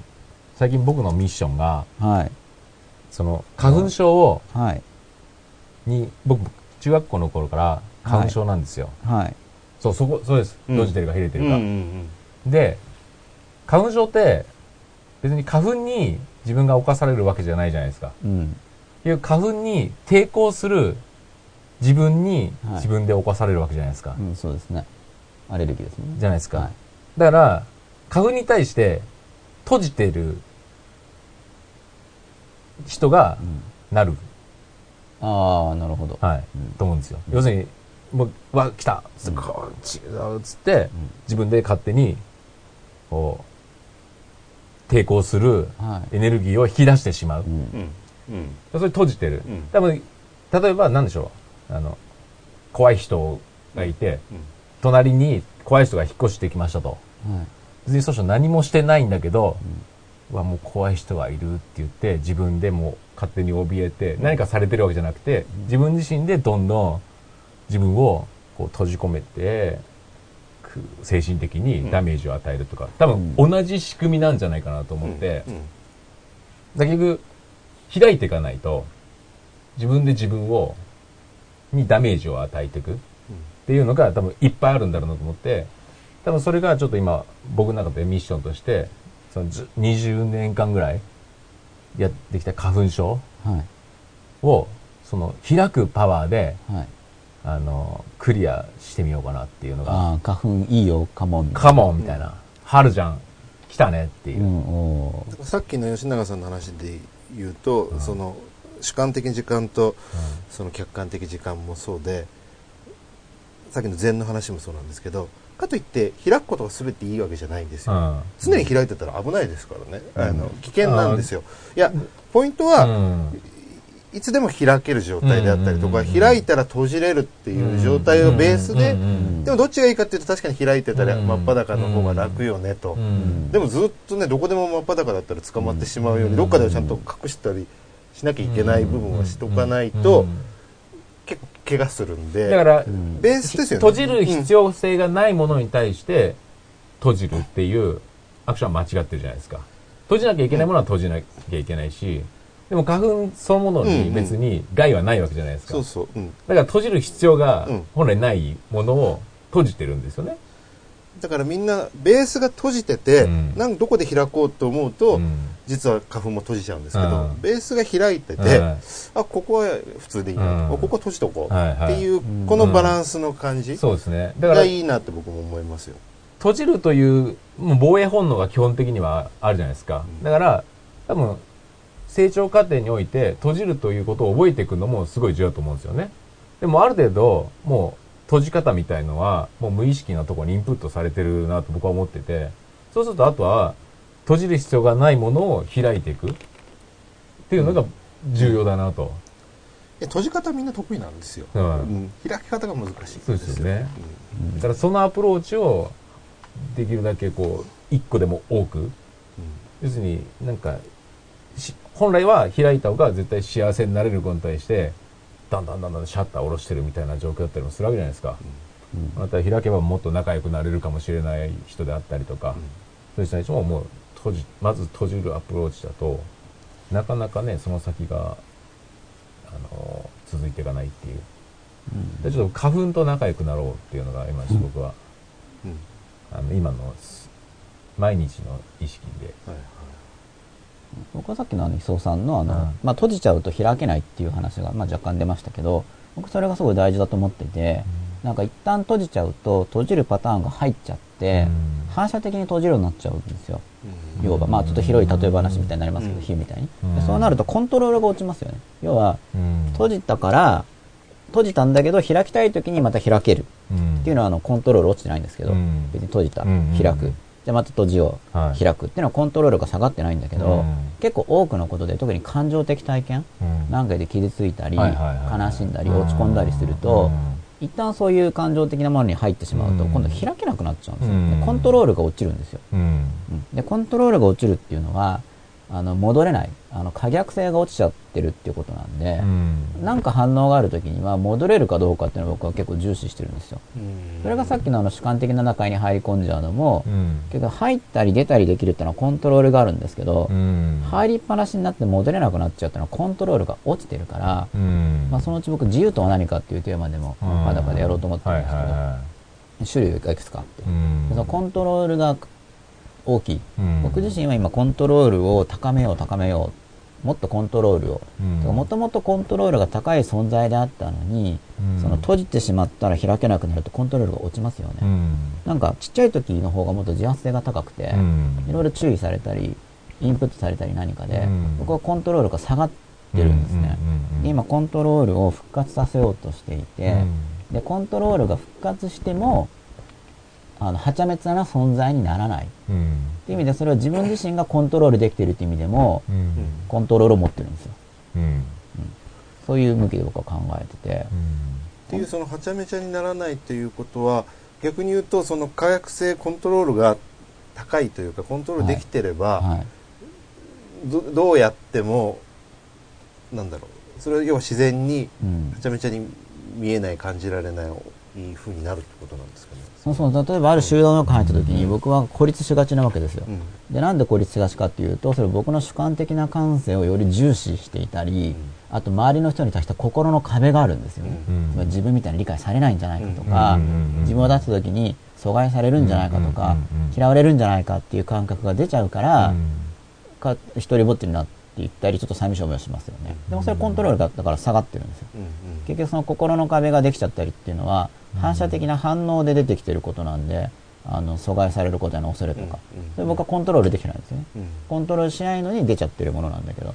でもコントロールがしっかりあれば別にじゃあ阻害されたければ阻害されることもできるし溶け込みたければスッと溶け込むこともできると。ただ僕が阻害されるのは溶け込むこともできるけどコントロールを持ってあえて阻害されてるっていうよりもともとその可能性がそこまで開けてなくて、阻害されちゃうんですよね、うん。だからそこコントロールできてないんで、ん。なるほど可逆性ですかなん。かそのなん。か往復運動みたいなイメージもあるん。ですけどあそうですねこっちもいけるしこっちもいけるしでその往復することでコントロールをまず確認してるっていうのもあります、うん。別にコントロールを持ってるのが思い込みなのではなくて確かにこうもできるこうやろうと思ったらこうもできるこうやろうと思ったらこうもできるっていう体験を通してはいコントロールを確認したりもしてますね。コントロールが自分に確信できてない時は。思い込みかどうかを見るために。なんかねさいそれで思うと最近すごいストレッチにはまってるんですよ、でストレッチ面白くて、要は痛みの先っていうテーマなんですよ。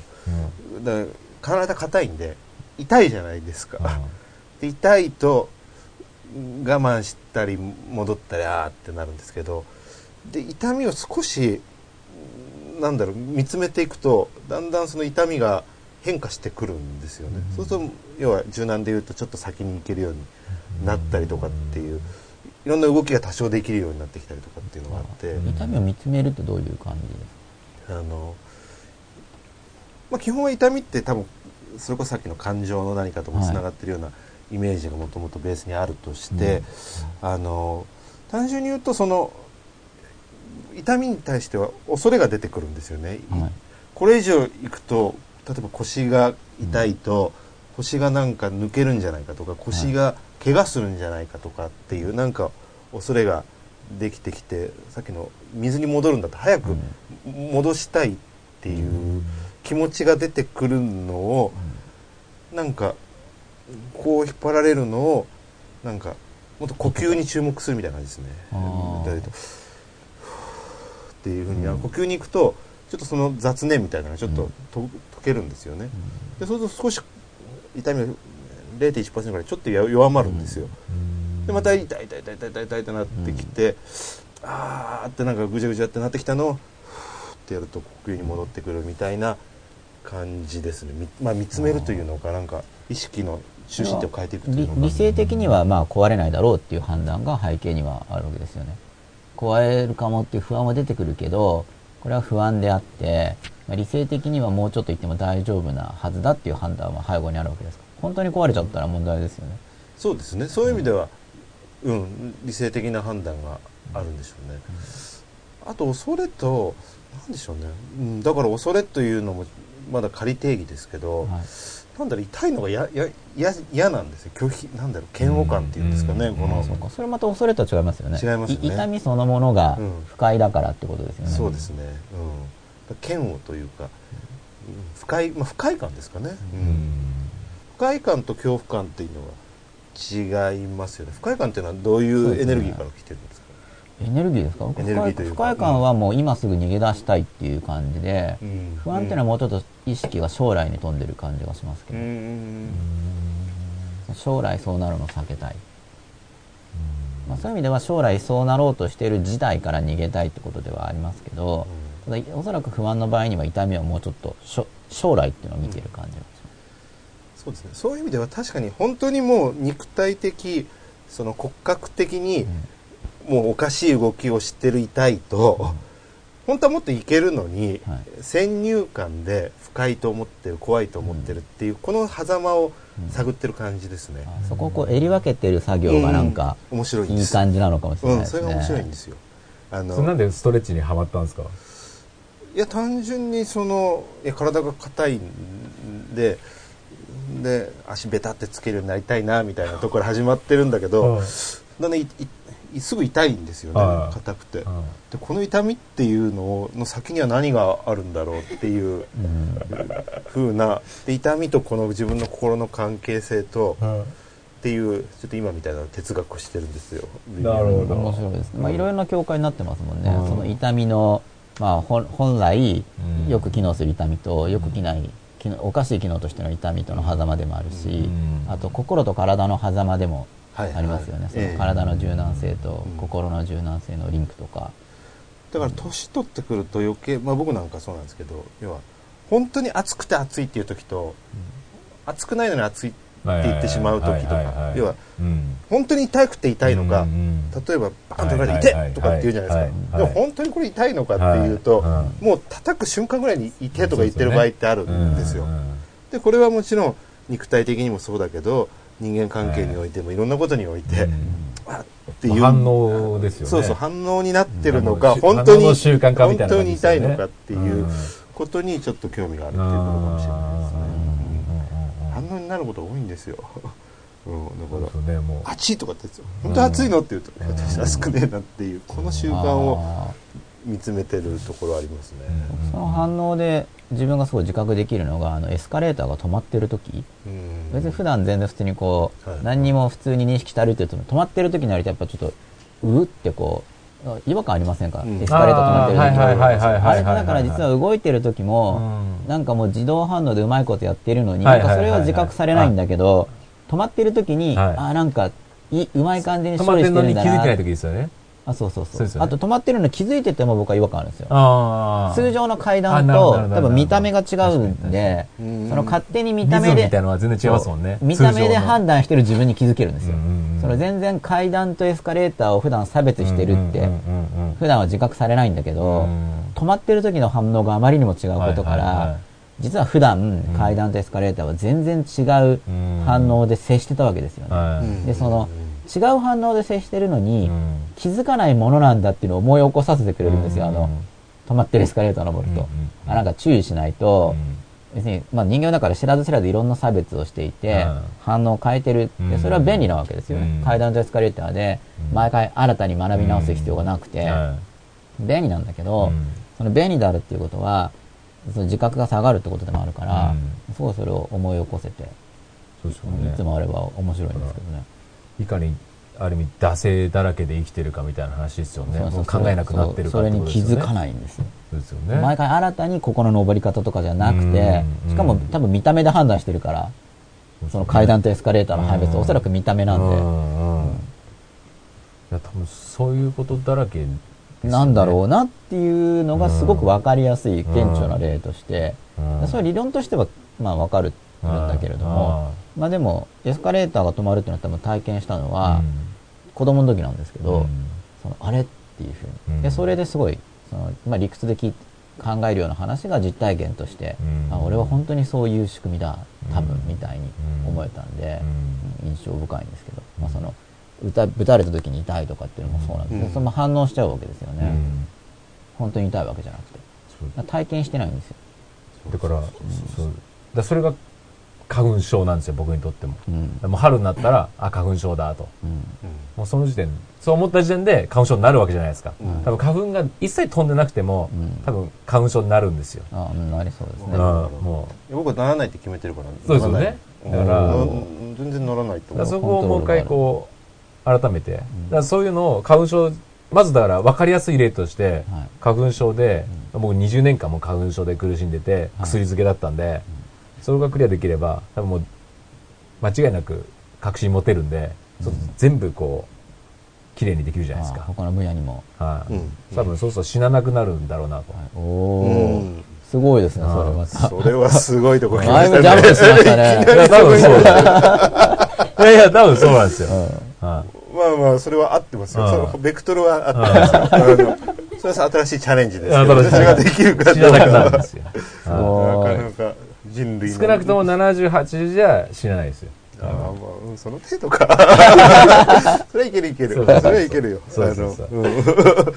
の死なないっていうからね本当に死なないのかなと思ってうん。人類の歴史を変えるのか吉田さんはと思そうそうそうったんだけどね、300歳ぐらい来たら300だいぶ有名人じゃないですか、うん。まあ、他みんながやりだしたら埋もれますけど。そうです、で去年とかちょっと白髪とかがチラチラって出てきたん。ですけど、多分それも消えるなみたいおおー乗ってますね。な、あそうですそうです、全部こうリニューアルされ細胞がリニューアルされているなっていう。はい。それを感覚として今あるんですよ。はい。だからそれを具体的な証明としては、うん。花粉症がにならないっていうのが分かりやすいね、分かりやすいじゃないですか、うん。症状内部的にも体体外的にも説明ができるっていう、で今そそれのチャレンジで、はい、楽しみですね。そうそうそう。それ楽しいんですよね、はい。でマスクしてる人最近多いなみたいな、ん。あ飛んでんのか？みたいな。俺平気だけど飛んでんのか？みたいな。でもそれはどうやらまだインフルエンザみたいですけどね。あマスクは。マスクは。そうそう。ねそこがねファーストステージですよ、うん僕とかなんか花粉症ないから、うもうマスクとか全く目に入んないし、花粉症情報自体が知らないもん。いつからかとか、うん。マスクしてんのみんなといううん。花粉症の人見ないもん。周りに。ほぼ。入んないですよね、だから多分それぞれねそういういろんなテーマがうん。無意識の段階でインプされてるテーマが多分あると思うんですよね、それをこう一個一個見直していくと全然こうもう山ほど幸せになれるなん材料うん。はあるんだろうなっていう、うん。一個一個のだから自分の行動前吉野さん言ってたじゃないですか。あの自分の行動をはい。もう分単位でこう、チェックして録画してったみたいな、ました。だからそれをやる意味とかが、うん。そういうような視点から見るとすごいわかりますよね。全部こうやってることに対して、うん。だからやっぱその僕も、まあ、さっきの話とやっぱ一緒で、やっぱ通過するといいかなみたいな。うん。だから、一生延々とそれをやるのは、あ疲れると思うんですけうん。ど、そういう時期があるのもいいあな。るそうですよねうん記録するのもそうだし、うんあの、計画もそう。そうですよもう分単位ですごい、うん分単位で動くとありますよね。そういうやってる時期もあるんですよ、実際。うんで、それまで一生それでやるのは辛いんだけど、で時期があるのはいいと思うんですよね。分単位で記録したり、ね分単位で計画して、うんその客観時間にうん振り回されるっていうか、うん振り回されるのを超えて客観時間の中にはめ込んで動くこともできる。多分僕またコントロールを確認してるんだと思うんですよ。うん時間を守れない自分もいるんだけど、うんでも守ろうと思えば別にこんな分単位でもできちゃうんですが、みたいな。うんで、安心してまた守らない方に戻ってくる。かやろうとすればできるのを確認して、うんうんあ、これニコ生のコメント。僕も本当はアカウント持ってるんですよ。はい。覚えてないだけで。あそんなにあれです結構来てますよ、コメント。磯尾さんは勉強得意でしたか？うーん。すごい偏ってましたね。あの、ねその進路っていうパルノでもやりましたけど、だから努力はしてないですけど、うん、あのいや本好きだとはい。国語取れるじゃないですか、はい。で英語は中1の時に高3まで面白くてやっちゃったんでうん。勉強しなくてもなんかできちゃって、はい。で本読んでると歴史とか社会はなんとなく対応できるじゃないですか、うん。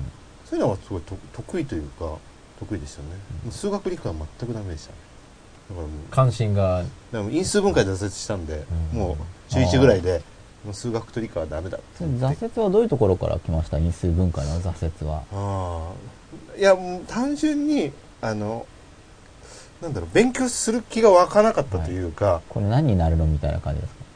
多分まあそっちに行ったの、うんまあそれはありますね、うんこれは覚えなくても必要ないじゃないと。いや大人になってみると、ん。本当はその数学的思考の大事さっていうのがすごく分かるんですよ、論理的思考の大事さってそういうのを覚えておけばよかったなと思うんですけど、うん。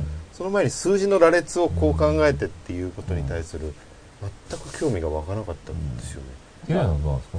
ですか、んいや僕もああいうの面白いと思っちゃったから、うん逆にだからそんなの役立たないよって言われる方だったから。あ勉強ができたからと言ってみたいな。社会では使わないんだみたいに言われてましたから。面白いのを分析するとどこなんですか？うん、なんか解けちゃうことが面白かったですね。だから僕のその自己実現像として、数学の問題とかが解けちゃうのは頭が良くてかっこいいっていう価値観を僕は持ってた。解けない自分が悔しくてかっこ悪いんですよ。うんで、ほほ解けてない人、例えば友達とかが解けなくても別にそれでどうこうとは思わないんだけど、うん自分に関して言うと、満点は常に取れるわけじゃないから分かんだ問題って出てくるわけですよね。それが悔しい。解ける自分になりたいっていう感性がもうあったんで、それは。それはもう小学校低学年の時点でありましたね。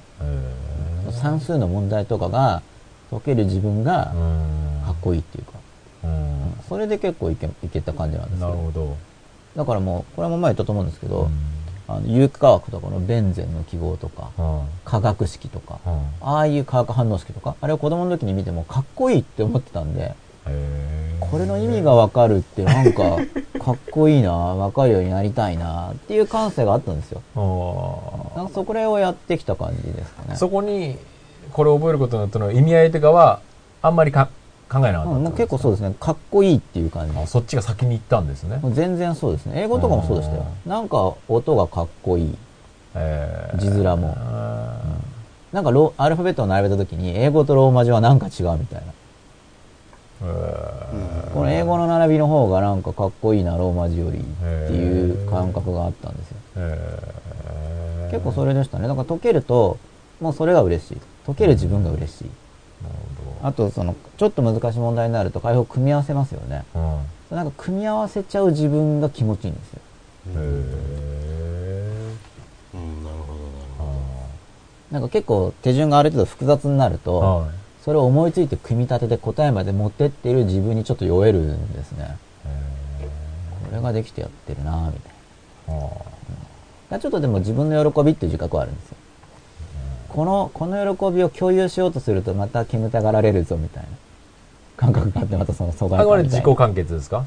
一応ね、共有した思いは若干あるんですけど、うん。ここは共有しようとしちゃいけない領域なのかなとかっていう感覚もあって、それは結構やっぱり周りとのコミュニケーションの中で、勉強の何が楽しいんだとかって言われてたことがあるから、それは同級生ですね、大人だけじゃなくて。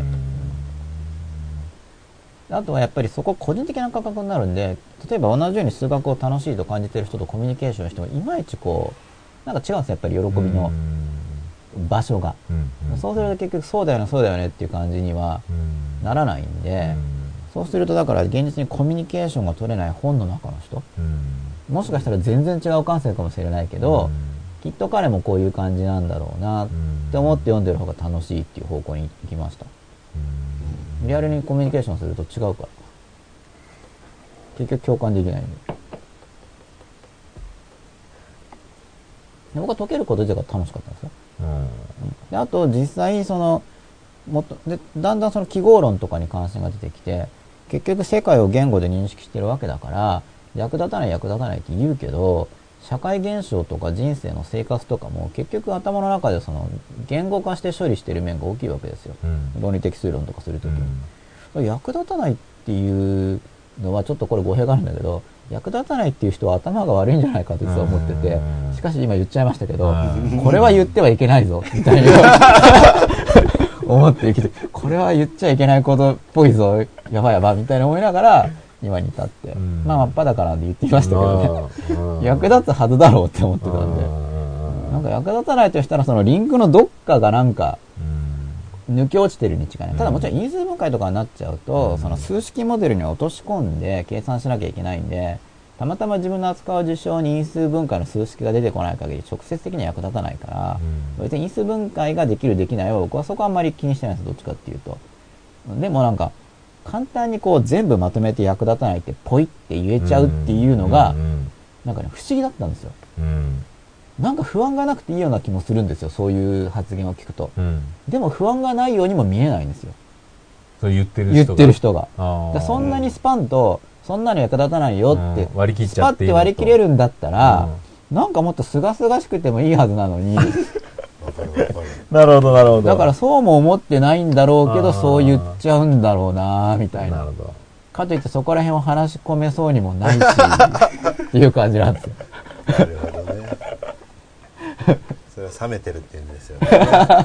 いや、でも僕もそっち系の子供なんで、あの、まあまあ、彼も彼で大変なんだよね、いろいろ。みたいな、なんか、子供心に。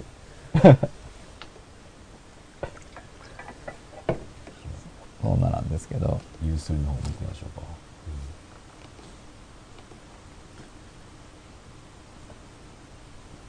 これ地味に視聴者が増えてますね、ユーストの方が。18人。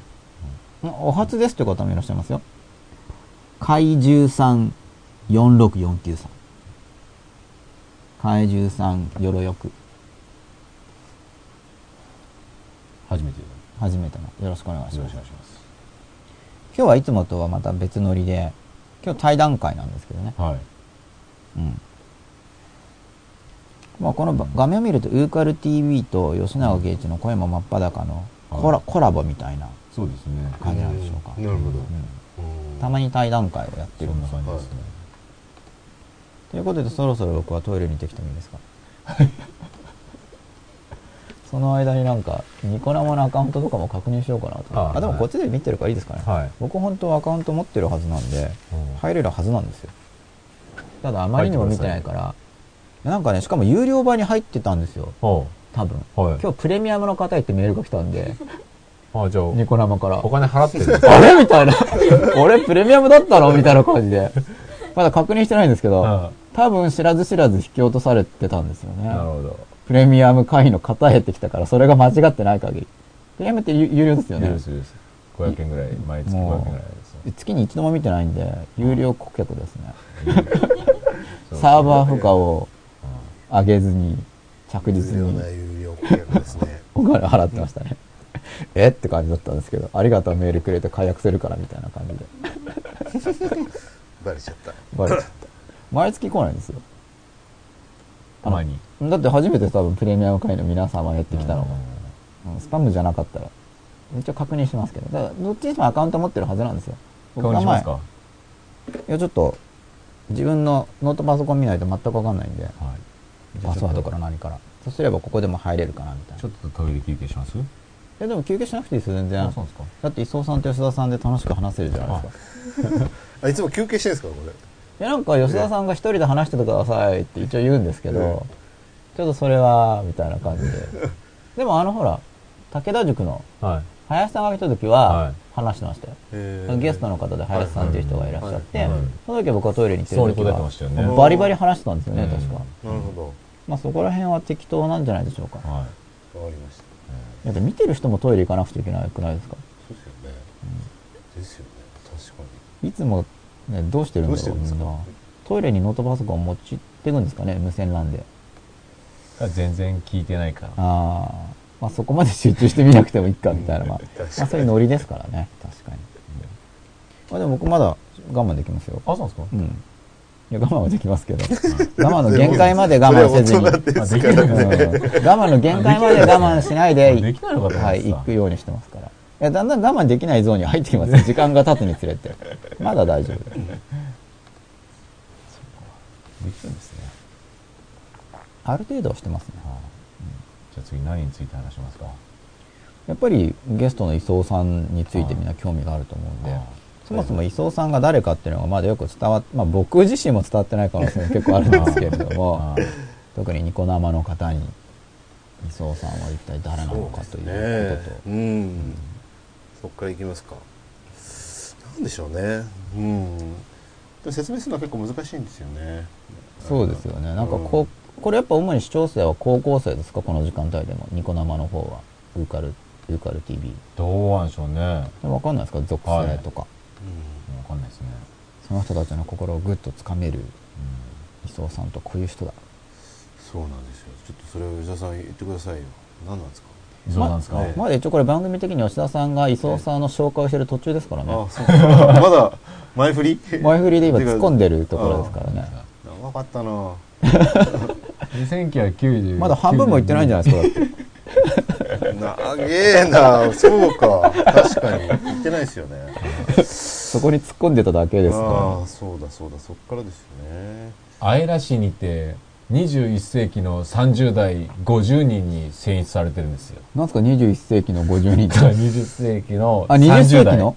いや21世紀の30代30代50 50人。人。雑誌でよくあるじゃないですか。その、若これからの若手何十人とか。タイムのオブザイヤーみたいな。そうそうそうそう、そういうのがすごくないですか ?21 世紀の30人ですよ。うんでもね、あ、50人か。21世紀の50人の中に。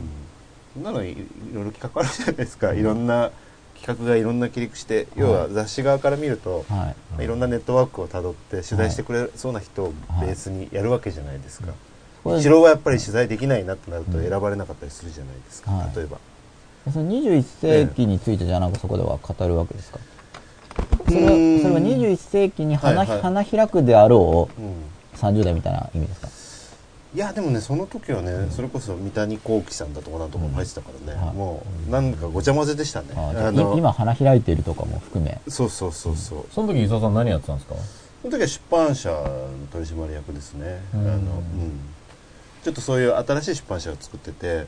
そのそれはレゾナンスというか共鳴っていうことをテーマにしてたんで、はじゃあコンサルティングの会社と出版社を融合させようとか、うん。じゃあ金融のファンドとか金融の会社と出版社を融合させようとかっていう、うん。新しい業界のマッチングみたいな出版社をやってたんですよ。で今で言うと電子書籍みたいな出版社ができたとするじゃないですか、はい。ちょっとそれのもうちょっと違う切り口の先駆けみたいなうん。感じのやってて、そういうちょっと新しいビジネスモデルみたいなのがいろいろ提案してたんでそれで選ばれたんだと思うんですよね。うんなるほど。うんもう全然過去の話ですけどね、もうアイラに乗るってなんかそうですよね。そうそう。とりあえず自分のホームページなんで、はい。そういうの使ってるんです。とりあえず、はい。なんかあ吉田さんが作ったプロフィールじゃなくて、ええこれ自分のホーいムページ磯尾さんのプロええ。磯尾さんのページを開いて吉田さんが読んでるっていう形になるわけはいですね、はなるほど。いいやこれはほらあの、あじゃあこれは磯尾プロファイルって検索すればはいはい。出てくるページなんですね、うん。かっこいいですね。色使いとかも。あのデジタル日本人って何ですか？あそれね高城剛さんって今話題の高城さんの本なんですあのその編集やってたんで。へえすごいもう10年15年ぐらい前の本ですけど結構面白くてあのだからまだインターネットがこれからだっていう時代にはい。ネットワークが加速すると何が起こるかというとフットワークが加速するんだみたいな話とかをうん。高城さんが言っててネネットワークでつながると外出なくなるんじゃなくて余計人はフットワークを軽くして出ていくような時代になるんだっていう、割とポジティブな内容なんですか？うん、これから日本がどういうふうになっていくかっていう本ですね。うん。いい方に。うん、まあいいとか悪いとかっていうのは分からないんですけど、ううん。ん、そのこれから日本はどうなっていくのかみたいな、まうん。あ世界はどうなっていくのかみたいな本ですね。うん、そうそう、いろいろ本を作りましたよ。10冊か。な。あリクルートのアントレもやってたんですね。そうなんですよ。あのアントレがちょうどあのまだできる頃で、うん、だからその最初の頃、まあ、もう数年ですね。うんおまだベンチャー企業とかアントレプレナーシップとか、い。ビットバレーって渋谷が言われてた頃のあたりの相談員みたいなのやってたんですよ。ベンチャすーごいですね。でビットバレーの人に相談を受けてたわけですかうん、まあ、相談まで言ってないですけど、うん。あのその時お店やってて三宿で。はい。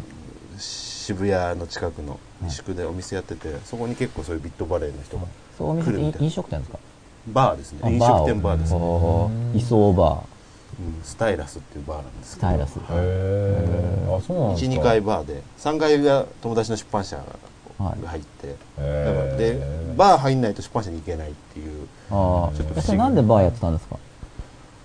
うーんまあ単純に飲食が好きだっていうのと、まあ自分がオーナーだとはい。自分がタダで飲めるからってあいう、ーいろいろ融通聞くしみたいな感じで、カクテルの本とか出しましたねそういうのね。うん、そうなんですよ、そうですよね。ええ。だから結構お店のプロデュースとかあのお店のコンセプトデザインみたいなのもやってたんで、やっはぱり自分あと自分でお店を出すための本とかそういうのも書いたりしてたんで、あの自分でもやりましたね何件か、い、いろいろやってますよね、そうですよ、だからよくわからないんで、たまはい、に「あえら」とか出しとくと、はいなんとなくあちゃちゃんとしてんのかなっていう、その、そこもバランスですよね、ええ世の中向け用に、うん。あまりなんかねいろいろやってるっていうといい面もありますけど、はい。よくわかんないとか、うん。っていう部分もあるんで、なんとなくや入れてるんですよ。今お店は特に出してないんですか？えーともうやってないですね。あの、うん結局34軒やりましたけど全然。どれもあえーと2軒ぐらい残ってますけど僕自身はもう関わってないですね、でバーと他はまた別の業態もやってたんですか？でも基本は飲食店とかカフェとかですね、はい、あバーとかカフェとか、バーあ飲食店カフェですね。なるほど、は吉田さん行ってたんですか？知らないです知らないです。全然知らないです。僕も知らなかったですね、はい。スタイラス。はい。い 未宿です。あの一応246沿いにあるんで、はい、うん結構目立つところではあったあそうなんですか。へえすごい。もうないんであんまり大したことないんですけど。そんな方ですよ。なんかニコ生に書き込みありますか、そんな方と聞いたところで。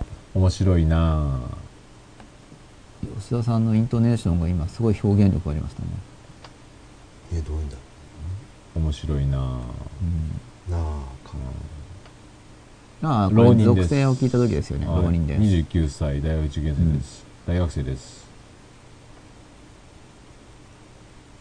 大学生浪人生ってことはじゅ大学受験生。だと思いますおそらく。浪人にもいろいろあるから分かんないですけど。でこの時点で浪人生ってどういうことなんですかね、まだ。いや受験中なんじゃないですかおそらく、そうですよね、うん、もうすぐ、まあ、国立受ける人だったらもうすぐねはいもう試験始まってますからね。この29歳の方も多分今年受験されるんですよね、うんきっとそうですね。まあ、そういう人が何かを感じていただければと。はい。まあ、これからはだけどその方向性がやっぱり分かんないって人が多分今すごく多いんで、例えばじゃあ10代20代とかで、こっちの方向の勉強しておけば一生安泰そうみたいなことをあんまり思えなくなってきてるっていうか、でもそうしたら何やっていいか分かんないんだけどみたいな感じで,、でとりあえず勉強っていうのもダメかもしれないみたいな雰囲気だから、もうちょっと前だったらとりあえず勉強してとりあえずいい大学行っとけばっていうのあったと思うんですよ、そしたらまあそこそこいいんじゃないみたいな。うん。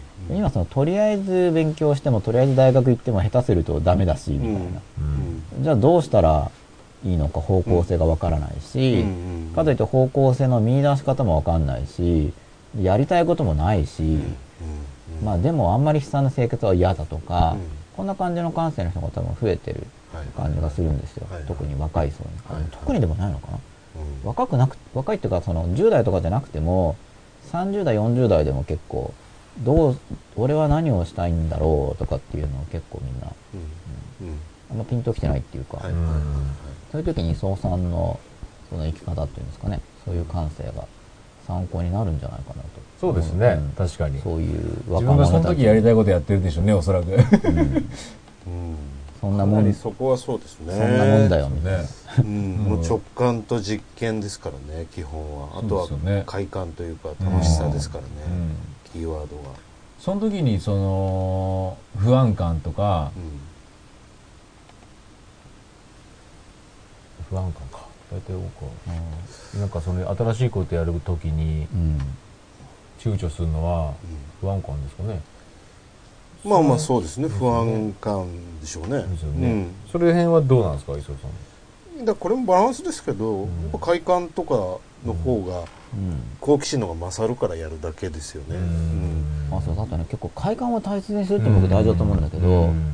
快感を大事にするのも減ってると思うんですよ、うん。多分ね僕ね仏教とかの悪影響だと思ってるんですよ、禁欲とかを語るじゃないですか、それは分かる分かるというか、うん僕も価値を感じるんだけど、うんそれレベル高い段階の話だから、まさにまさに。全然そんな禁欲とかそんな高尚なレベルに行ってない段階で、うん。あの欲を熱するとか言ってるより、うんもうちょっとその、まあ、心的な感情的な快楽とか、うん。身体的な快楽とか、うん。そこら辺をきちんとむしろ、まあ、それ味わって全部そこに没頭しちゃったらハマっててダメですけど、うん。そのバランスで、うん。その生活の中にその感情とか、まあ、勉強するのは理性の快楽とかあるわけですよ。はいはいはい。で感情の快楽の楽しさとかうん。喜びとかあって、うん。で肉体的快楽って食欲だったり、はい。睡眠欲だったり、はい。まあ、性欲だったりありますよね、そういうのをやっぱ快感をきちんとうん。生活の中に入れ込んでいって、その快感とは何たるかある程度掴んだ後に多分記憶とかに入るのはプロセス的にいいと思うんですけど、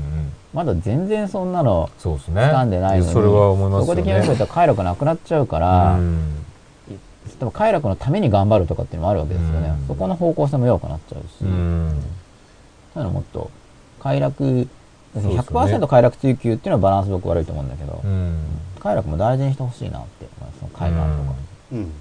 だからもう一生自分癒しっていう部分があると思ってるんですよ。自分癒しと自己探求って、はい。なんか基本自分じゃないですか。例えば人にどうこう、まあ、社会起業家とか CSR とか、みんななんかいいいことしたいって人も多いんだけど、もちろんそれはそれでいいんですけど、やっぱ自分をまず大事にしたり自分を幸せにして、うん。そのなんだろう溢れてきたものを、うん。が人を幸せにするっていうのは素敵なことだと思うんですけど、うん。なんか自分を満たしてないのに、人にやって人を満たすことで自分を満たそうっていうと、うん。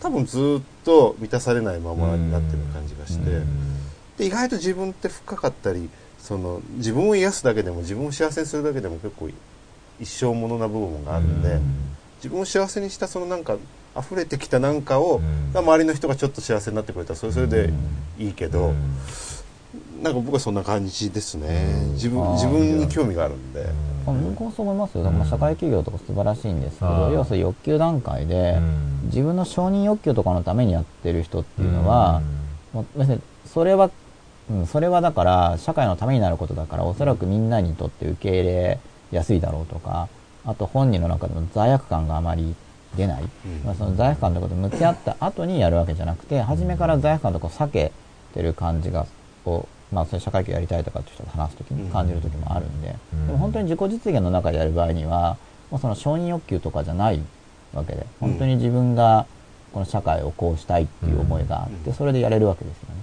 やっぱ一足飛びに行っちゃうと、やっぱりそう思いが出ないと思うんですよ。うんやっぱりこう段階を踏んでいかないと、もちろん世の中の役に立ちたいって思いはある、うんあるんですけど、うんだからそこがやっぱメインにならなくて、でメインじゃないのにそこがメインのように語ってしまうと自分の中で分離が生じるから、まあ、正直に言えてればいいんですけどね、うん要はあのそのまんま自分の利益追求のだとうん罪悪感ができてできないし、うんあのみんなに認められたいから認められたいこととして、うんこう社会的に役立つ領域にまず入っていくんですってはっきり言えてればで実際そうな場合ですよ、うん。はっきり言えてればあそうだねってわかると思うんだけど、うん。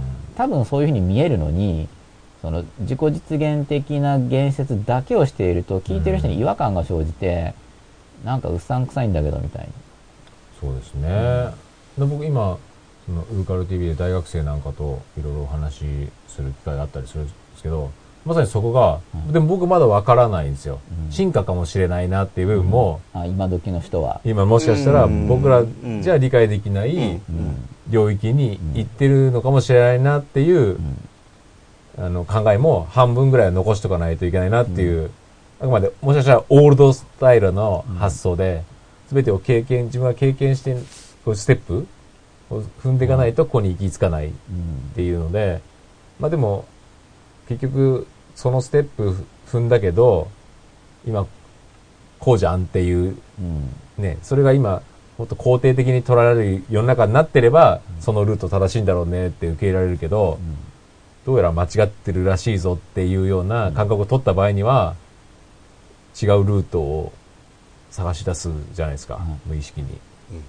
うん。うん。だから、もしかしたらそういう風な進化してるのかもしれないなっていう、もしかしてるっていうより絶対進化してますよ。僕も進化をしてると思います、うん。だからそのアプローチの仕方っていうのが、僕らとは違うのかなっていう。ただ、それと一方で、やっぱり、その、確実にクリアしとかなきゃいけない、やっぱり、そうは言っても、例えば、子供を作るとか、なんていうんですか、子供を作るとか、その、本能的な、そう、それが、その欲求がなくなったら、人類が滅亡するであろう欲求とかあるわけじゃないですか。だからそこの部分にが欠けてきてることに対する不安感みたいなのも感じたりはしますね。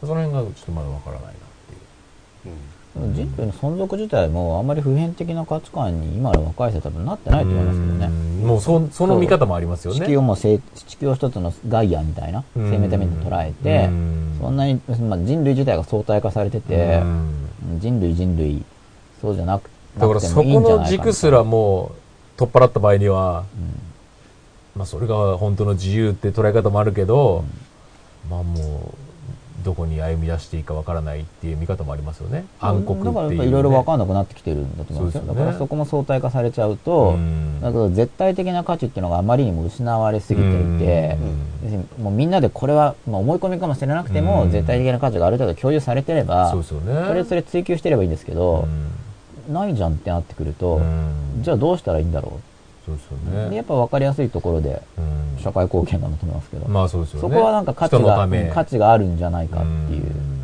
感じですね。だから別に悪意があるとは思わないんだけど、もうちょっと前よりは進んでると思うんですよ僕自体は、うん。もちろん。ていうか常に進んでるはずなんで、うん。だでももうちょっと多分深められるなって思うんですよ、自分の中の不安の反映とかかもしれないあのそうですよねの社会的なことをやること自体が、うん。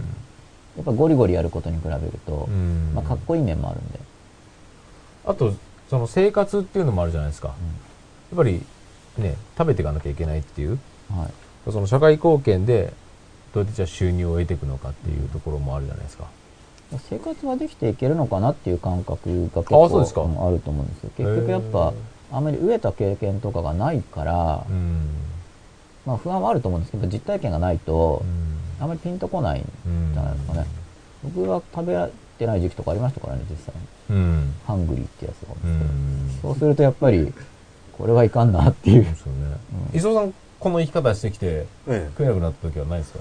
うーん食えなくなるまではないですけどね。でも浮き沈みはもうかなりありますよ。多分そこに何？エクスタシーというか感じるっていうことは逆に言うと、うん。でもそれって非常にチャレンジングな人生で、うん。いい人生にも見えるけど、うん。ある意味刺激が大きいってことは浮き沈みが激しいってことですよね、はいはいはい。だからだってずっとこれだと気持ちよくないわけじゃないですか、うん。こうなるから気持ちいいってことは、ある意味みんながやっていいかどうかいいわかんないですよ。みんなもっとこっちの方が楽しい人もたくさんいて俺はこういうのがうん楽しいっていうよりもたまたまそのジェットコースター乗っちゃったので、そうなってますけど、ある一点までこう登るとうん。破壊欲求みたいなのが出てきます？うん、だからその本来その破壊と創造って同じものじゃないですか。で、まあ、これもバランスの定義なんですけど本来はその破壊しないで創造をしていくやり方っていうのはあるはずだと思うんですよ今はね。でもい若い時はまず想像したいわけです。その時に破壊しなきゃと思ってるんではい。破壊して想像してるんですよ。もっと言えば破壊と創造って一体のものなんでだとしたらもっとその破壊と想像を一つにしないでうん。想像の面だけで組み立てていってはいくやり方はあったんですけど、うん。僕の場合若い時は破壊想像破壊想像ってやってたんでだからどんどん店でも会社でももう壊して壊してやってたんでなんだかもう自分にとっては面白いですけどなんだかよくわからない人生になってますよね。うん。これからのビジョン的にはどうなんですか？うん。その経験を踏まえた上で。いや根本はもちろんないですよ。だから、もう直感と、うん。あの自己探求ですから、うん。であとまあ実験ですから、うん。いかに予期せぬ展開を生きるかっていうのが基本なんであんまりそのこうでこうでこうで決まるところ行くと面白くないから、はい。いかに予期せぬ展開を起こすかっていうのがポイントですけど、まあ、核はそれとしてたださっきのその吉永さんがおっしゃってた。じゃあ若い人たちがこれからどういくのかっていうと、もうちょっとだから今の目に見える世の中の仕組みだったり、いろんな仕事だったりにはなかなかモチベーションが湧かないとした時に、で一つのヒントは内側ですよね、内側という、まあ、自己探求ってもいいし自分の内側にヒントがあるって言ってもいいし、もっと言えば意識とか、無意識とか心みたいなところに一つのテーマがあったり、もう少しその、まあ、これからの時代で言うと宇宙みたいなものがこれからやっぱりもっと注目されてくるんで、そういうところで全的に言えば宇宙と心ってある意味つながってる部分もあるんで、そういうところが僕も興味がありますね。うん。それの最初の段階が社会貢献とかになってるんですかね、で人がそっち向いて長考になってそこに今行ってるんですかね。えだからその社会貢献はさっき吉永さんが言ってた本当に一つの定義として、うん。もしかしたらもっと違う理由の可能性もあるし、うん。吉永さんが言ってるように全く進化して、うん。もっと本当に人のために生まれてきたような人たちがいるのかもしれないし、うん。状況に合わせてるタイプとうん。本当の意味でもしかしたら新しい、うん。もう私は人のために生きることが喜びですって、うん。本当にもういきなり悟ってるような人がうん。本当にいるかもしれないし、うん。実際でも若い子とか見てると、いい子多いからね、そうんんあのいるかもしれないですよね。気が。する、そうですよね。うん。中にはけ、まあ、前より増えてる気がします、うん昔よりもね、うん本当に人のために生まれてきたのね、みたいな人。そうですよね。だからもう争うとかいう概念がもうないうん。世代っうんていうそれでもいるのかなって気がするんですよね。僕の中では。まあまあ、競争原理ということですよね。ああ、うん。そこがもう概念としてない。っうんていう。そろそろトイレできてるんですか？結構我慢してきたんでさっきから。これさ、どういうエンディングになるんですか？これをずっとこのままやっていく感じなんですか？まあ、一応このノープラン。玉玉先生からも、うん、実家が農家だとあまり飢えるという現実が薄いのかもしれないですねこれは実家が農家っていうのが自分に対してハングリーにならないっていうことで残念っていうことなんですかね。僕は羨ましいですけどね。うん。うん。すごいいいいですよね。うん。あとお茶子さんからあそうお茶子さんのこの間僕ユースト見ようと思って見れなかったんですけどはい。お昼のやつが。お昼にやられてるんですか？いやちょっと僕勘違いかもしれないんですけどん。ブログで見てたんで。社会貢献をビジネスと捉える現状がありますね。それがいいか悪いかは置いといて最近 NPO 設立に携わっていて感じることです。ということでまあそれがビジネスの新しい形として社会企業みたいなことが今捉え注目されてますからね。まああとうん。そもそもビジネスって社会貢献ですよねっていね僕はうのはすごい本思いますよね。僕は本来そうだと思いますよ、ね。そうじゃないビジネスまあはないあんまビジネスじゃないだろうと僕は正しいビジネスじゃないっていう捉え方かなって気がしますけどね。僕はビジネスは携わる人たちの意識が、まあ、整うことで、うんまあ、世の中をもっともっと良くしていけるうん原動力になると思ってるんですけどね。だからそこでつながるのは結局お金ということに対する悪っていう見方？そうそうそう。それで結局そういうさっきね言ったそのお金のコストが発生するときにうん価値をあんま生んでないんじゃないの？っていうふうに思われる時があって、うんまあ一つがそのトランザクションコストですよね。こう、交換すること自体の手数料発生っていうのは、うんなんかあんまりシステム的には無駄な気がするとうんいう感じ、多分多くの人が持ってると思うんですよ。うんまあだから、その間に入る人とかは嫌われるんではい排除されがち。価値を感じてないからみうんなが。んでインターネットがそういうのを排除してきますよね。うんでもますますいいなと。すごい、もうトイレ行きたい感じでざっくりと話してるんですけど、飛び飛びに。もし休憩があればその時間にまた聞きたい話を。まあ、磯尾さんのプロフィールもだんだん伝わってきてると思うんで、はい。なかなかあれですよね、磯尾さんとこうやって生では語れる機会って多分あんまないですよね、視聴者の皆さんが。まあそうですね。ね。まあそういう場はあんまりない貴ですね。重ですよね。あやらの選んだ21世紀の30代50人の一人ですよ。何年前だって感じですけどね。僕ももう42なんであの、はい。10その30ぐらいの時ですからね。十何年前ですからそういう方に聞きたいことが聞けるチャンスですから。古いんであまりにユーもストでもニコ生でも。まあでもやっぱ時代の先端で先を行ってる人の話っていうのは今の人にとってはむしろリアルタイムな話っていうか、うんん。若い世代にとっては、うん。参考になると思うんですよね、特に若い世代の人とかも自己実現の姿っていうのは僕イメージできないからある程度その自分を実現してる人の話っていうのはニーズがあるなって最近感じるんですよ、うん。まあ、だから芸能人の人とかもブログやってうん。多少ライフスタイルを見せてるんだと思うんですよね、うん。そこに自己実現を感じるんであこういう家庭を作れるとか、女の子とかでも例えば20代30代40代で年を取っていってもあこういうライフスタイルができるんだみたいな、はい。そのなんかどんどん老いて見にくくなってっていうんじゃなくて、その未来のビジョンを見せてくれる人うん。の評価がやっぱ高まってきてると思うんですよね。これやっぱ自己実現の姿が分かんなくなってきてるって現状だと思うんで、その中で、その一方で、うん。でも完全に夢が描けなくなったっていうのもあるんだろうなとは思うんですよね。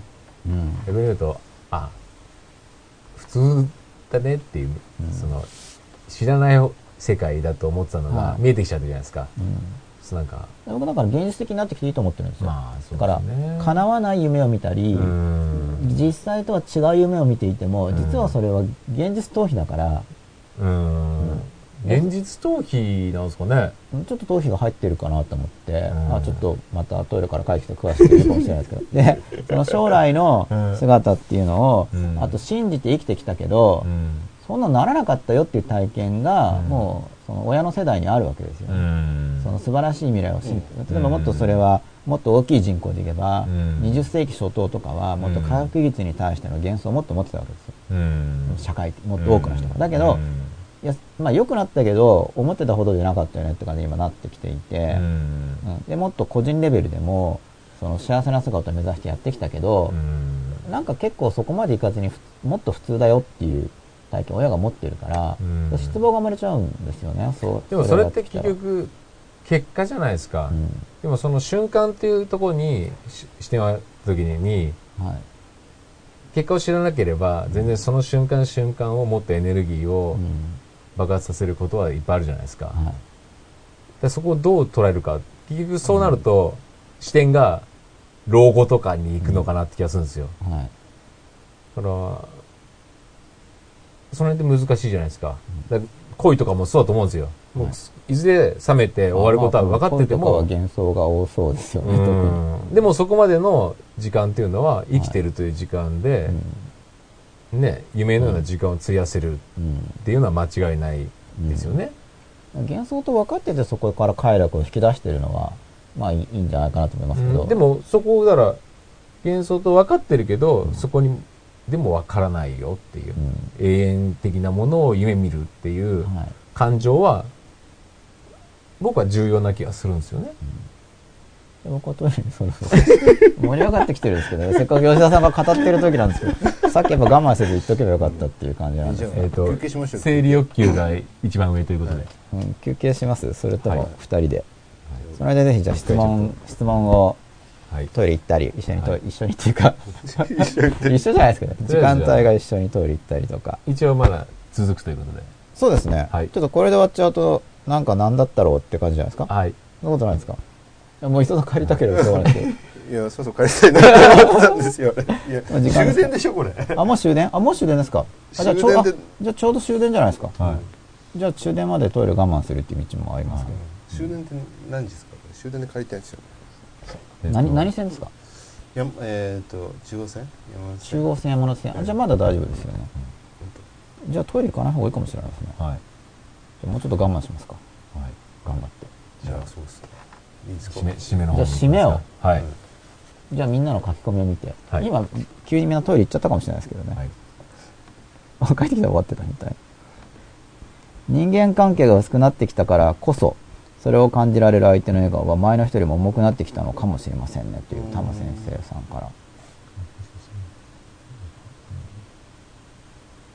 ら、まあ、薄くなってきたからこそ人間関係がもし成立するんだったらその価値が逆に高まってきてるんじゃないかっていうことだと思うんですけど、うん。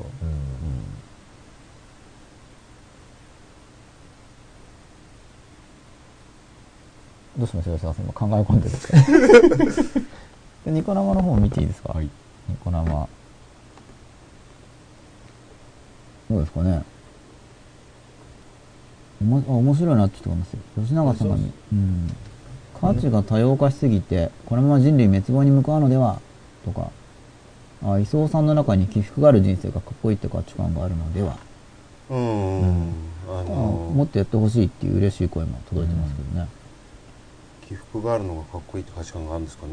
うん、うん。あの多分あるんでしょうね、あったからそういうのをやったんでしょうね。だから20代ぐらいの時っていろんな会社作って名刺を6枚も7枚も持ってたんですよ。はい。それがかっこいいと思って。うん。もともとサラリーマンですよ僕も、はい。出版社にいたんででそれそれはそれで大きい会社だったし、うん。いいんですけどその肩書きとして、はい。いろんな肩書きを持ちたいみたいなのがあって、で結局30代でいろいろやっても要は自分の力量を知ってないからはい。全部中途半端になるわけですよ。うん。いろいろやるけど。うん。でだから何十個もプロジェクト抱えて全部中途半端で。で30代後半ぐらいにだんだん自分の力量をしてくると程よい感じでできるようになるじゃないですか。あと全部いいですねあとやっぱそのまあプロセスとしてはいろんな肩書き持ったりいろんなことやってで社長もやったし何もやったしってやった上でいらねえなそんなのってかうん。どうでもいいなっていううん。さっきの話で言うとうんいきなりそれを答えで言っちゃうとうん。何にもいらないんだよなんて言うとうん。えっと思うんだけど僕も散々やってみてそんなのあんまりどうでもいいなっていう ことだったりん。だから起伏はその時は楽しかったんですやってみて。うん。でも結論はどっちでもいいんですよ、うん。どっちかというともうしんどい？こんな、うん。こんなジェットコースターに毎回乗れって言われてもいいよ俺そこら辺でゴロゴロ海辺でゴロゴロ寝ててもそれはそれで人生として楽しいしっていううん。感じに変わってきてますよね、僕もそうですね、うん。僕は起伏が激しいのに気づいて、あれ望んでるのかもしれないなと思って自分を見たところ、望んでることに気づいてなんかそれがエキサイティングでとか、うん。多分父親の価値観も入ってるんですよ。こう浮き沈みが激しいことがそれがいいんだみたいな、うん。多分僕の父がそういう価値観を持ってるんで、でそれを僕はあまり検討せずに取り込んでいたことに気づいて、うん。でさらに父親の影響とあとの英語の松本道弘さんかな、うん。その固定は死だとかっていう言葉が本に書いてあって、うん。あの言葉に僕は結構長い間引きずられたんですよ。固定。は死だ。止まってしまったら死んでしまう。だ。あからダメなんだと固定は。うん。壊していき不安定でーあるみたいな。変化こそが正だそう、とそういう教えが書いてあったわけです、うん。英語の方なんですけど。でそれに、中学ぐらいでなのかな？結構影響を受けちゃっなてその父親と固定は死だっていう言葉のダブルの、でそれと世の中そもそも諸行無常であるっていうのは、多分実際そうだろうなっていう感覚と、そこ混ざっちゃったんですよ。うん。今考えると別の話なんだけど、諸行無常と。素直に吸収してるわけですよね全部ね。なんかね、入っちゃったんですそういうの全然すれてないんですよねそう、だか入っちゃうとそっちにすれすぎて、うん。他の、一回入ると効かなくなるのかな？出せなくなる。一回入っちゃうと。そそだからコントロール落ちるんですよ。うん。だから、それは結局今のテーマでもあって、昔のマイナス感情の記憶とかでコントロールが下がっちゃって、うん。マイナス反応が出ちゃうから、うん。あどうしようか、もっとコントロール取り戻したいんだけど、みたいな。で、その起伏激しいのに気づいて、いやでも本当はそれを望んでないよねみたいな。特にこの君落っこってる時なんですよ。僕は別に上がってるとかはいいんだけど、うん。有頂天だから。これを味わうためにわざわざ落ちてそこのギャップを味わわなくてもいいじゃん初めから上にいればと。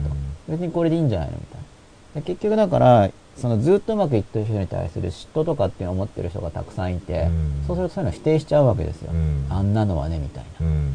それをちっちゃい時に僕そういう発言を聞いてるからそれでそのうまくいってること自体に対して否定的な観念が入っちゃったんですようん。いろいろ。うんそれ気づいてうん。なんかトゲ抜僕はだから抜かなきゃと思ったんでうん。まだ抜いてる作業中ですけどね。うん。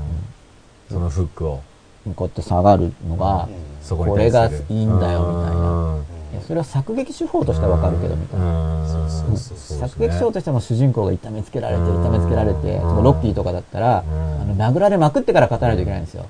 あれあんだけやってなんかカーンポン KO とかだったら盛り上がらなかった映画がうん。勝っちゃったみたいに言ったら、そうですね。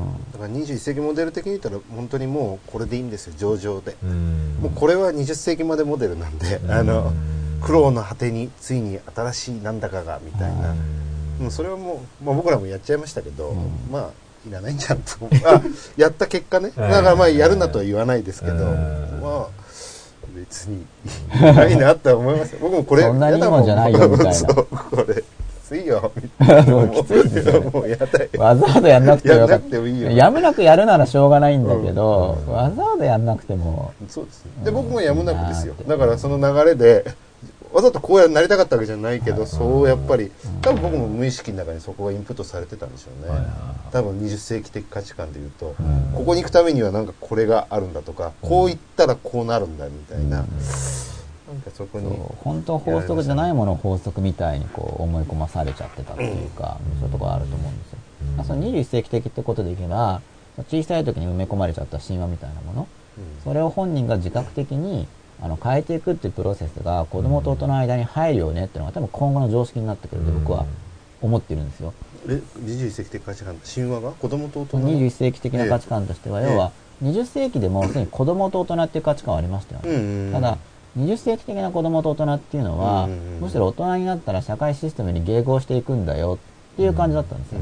で21世紀的な子供と大人っていうのはそのむしろ大人っていうよりは自由になるっていう感じで、うんうん子供の時はもう無批判にうん。周りの意見を自分の中に入れてしまっているけれどもそれを自覚してそこから自由になっていくプロセスを超えてその後の人生があるんだよっていうふうに、うん。おそらく今後パラダイムシフトが起こるだろうなって僕は予測していて、一応そういう中でこの番組も企画してるんですけどね、素晴らしい、時代のちょちょっと先行き過ぎぐらいなんでユーストぐらいかなみたいな、うん。一歩先ぐらいだったら本でいいんですけど、素晴らしい。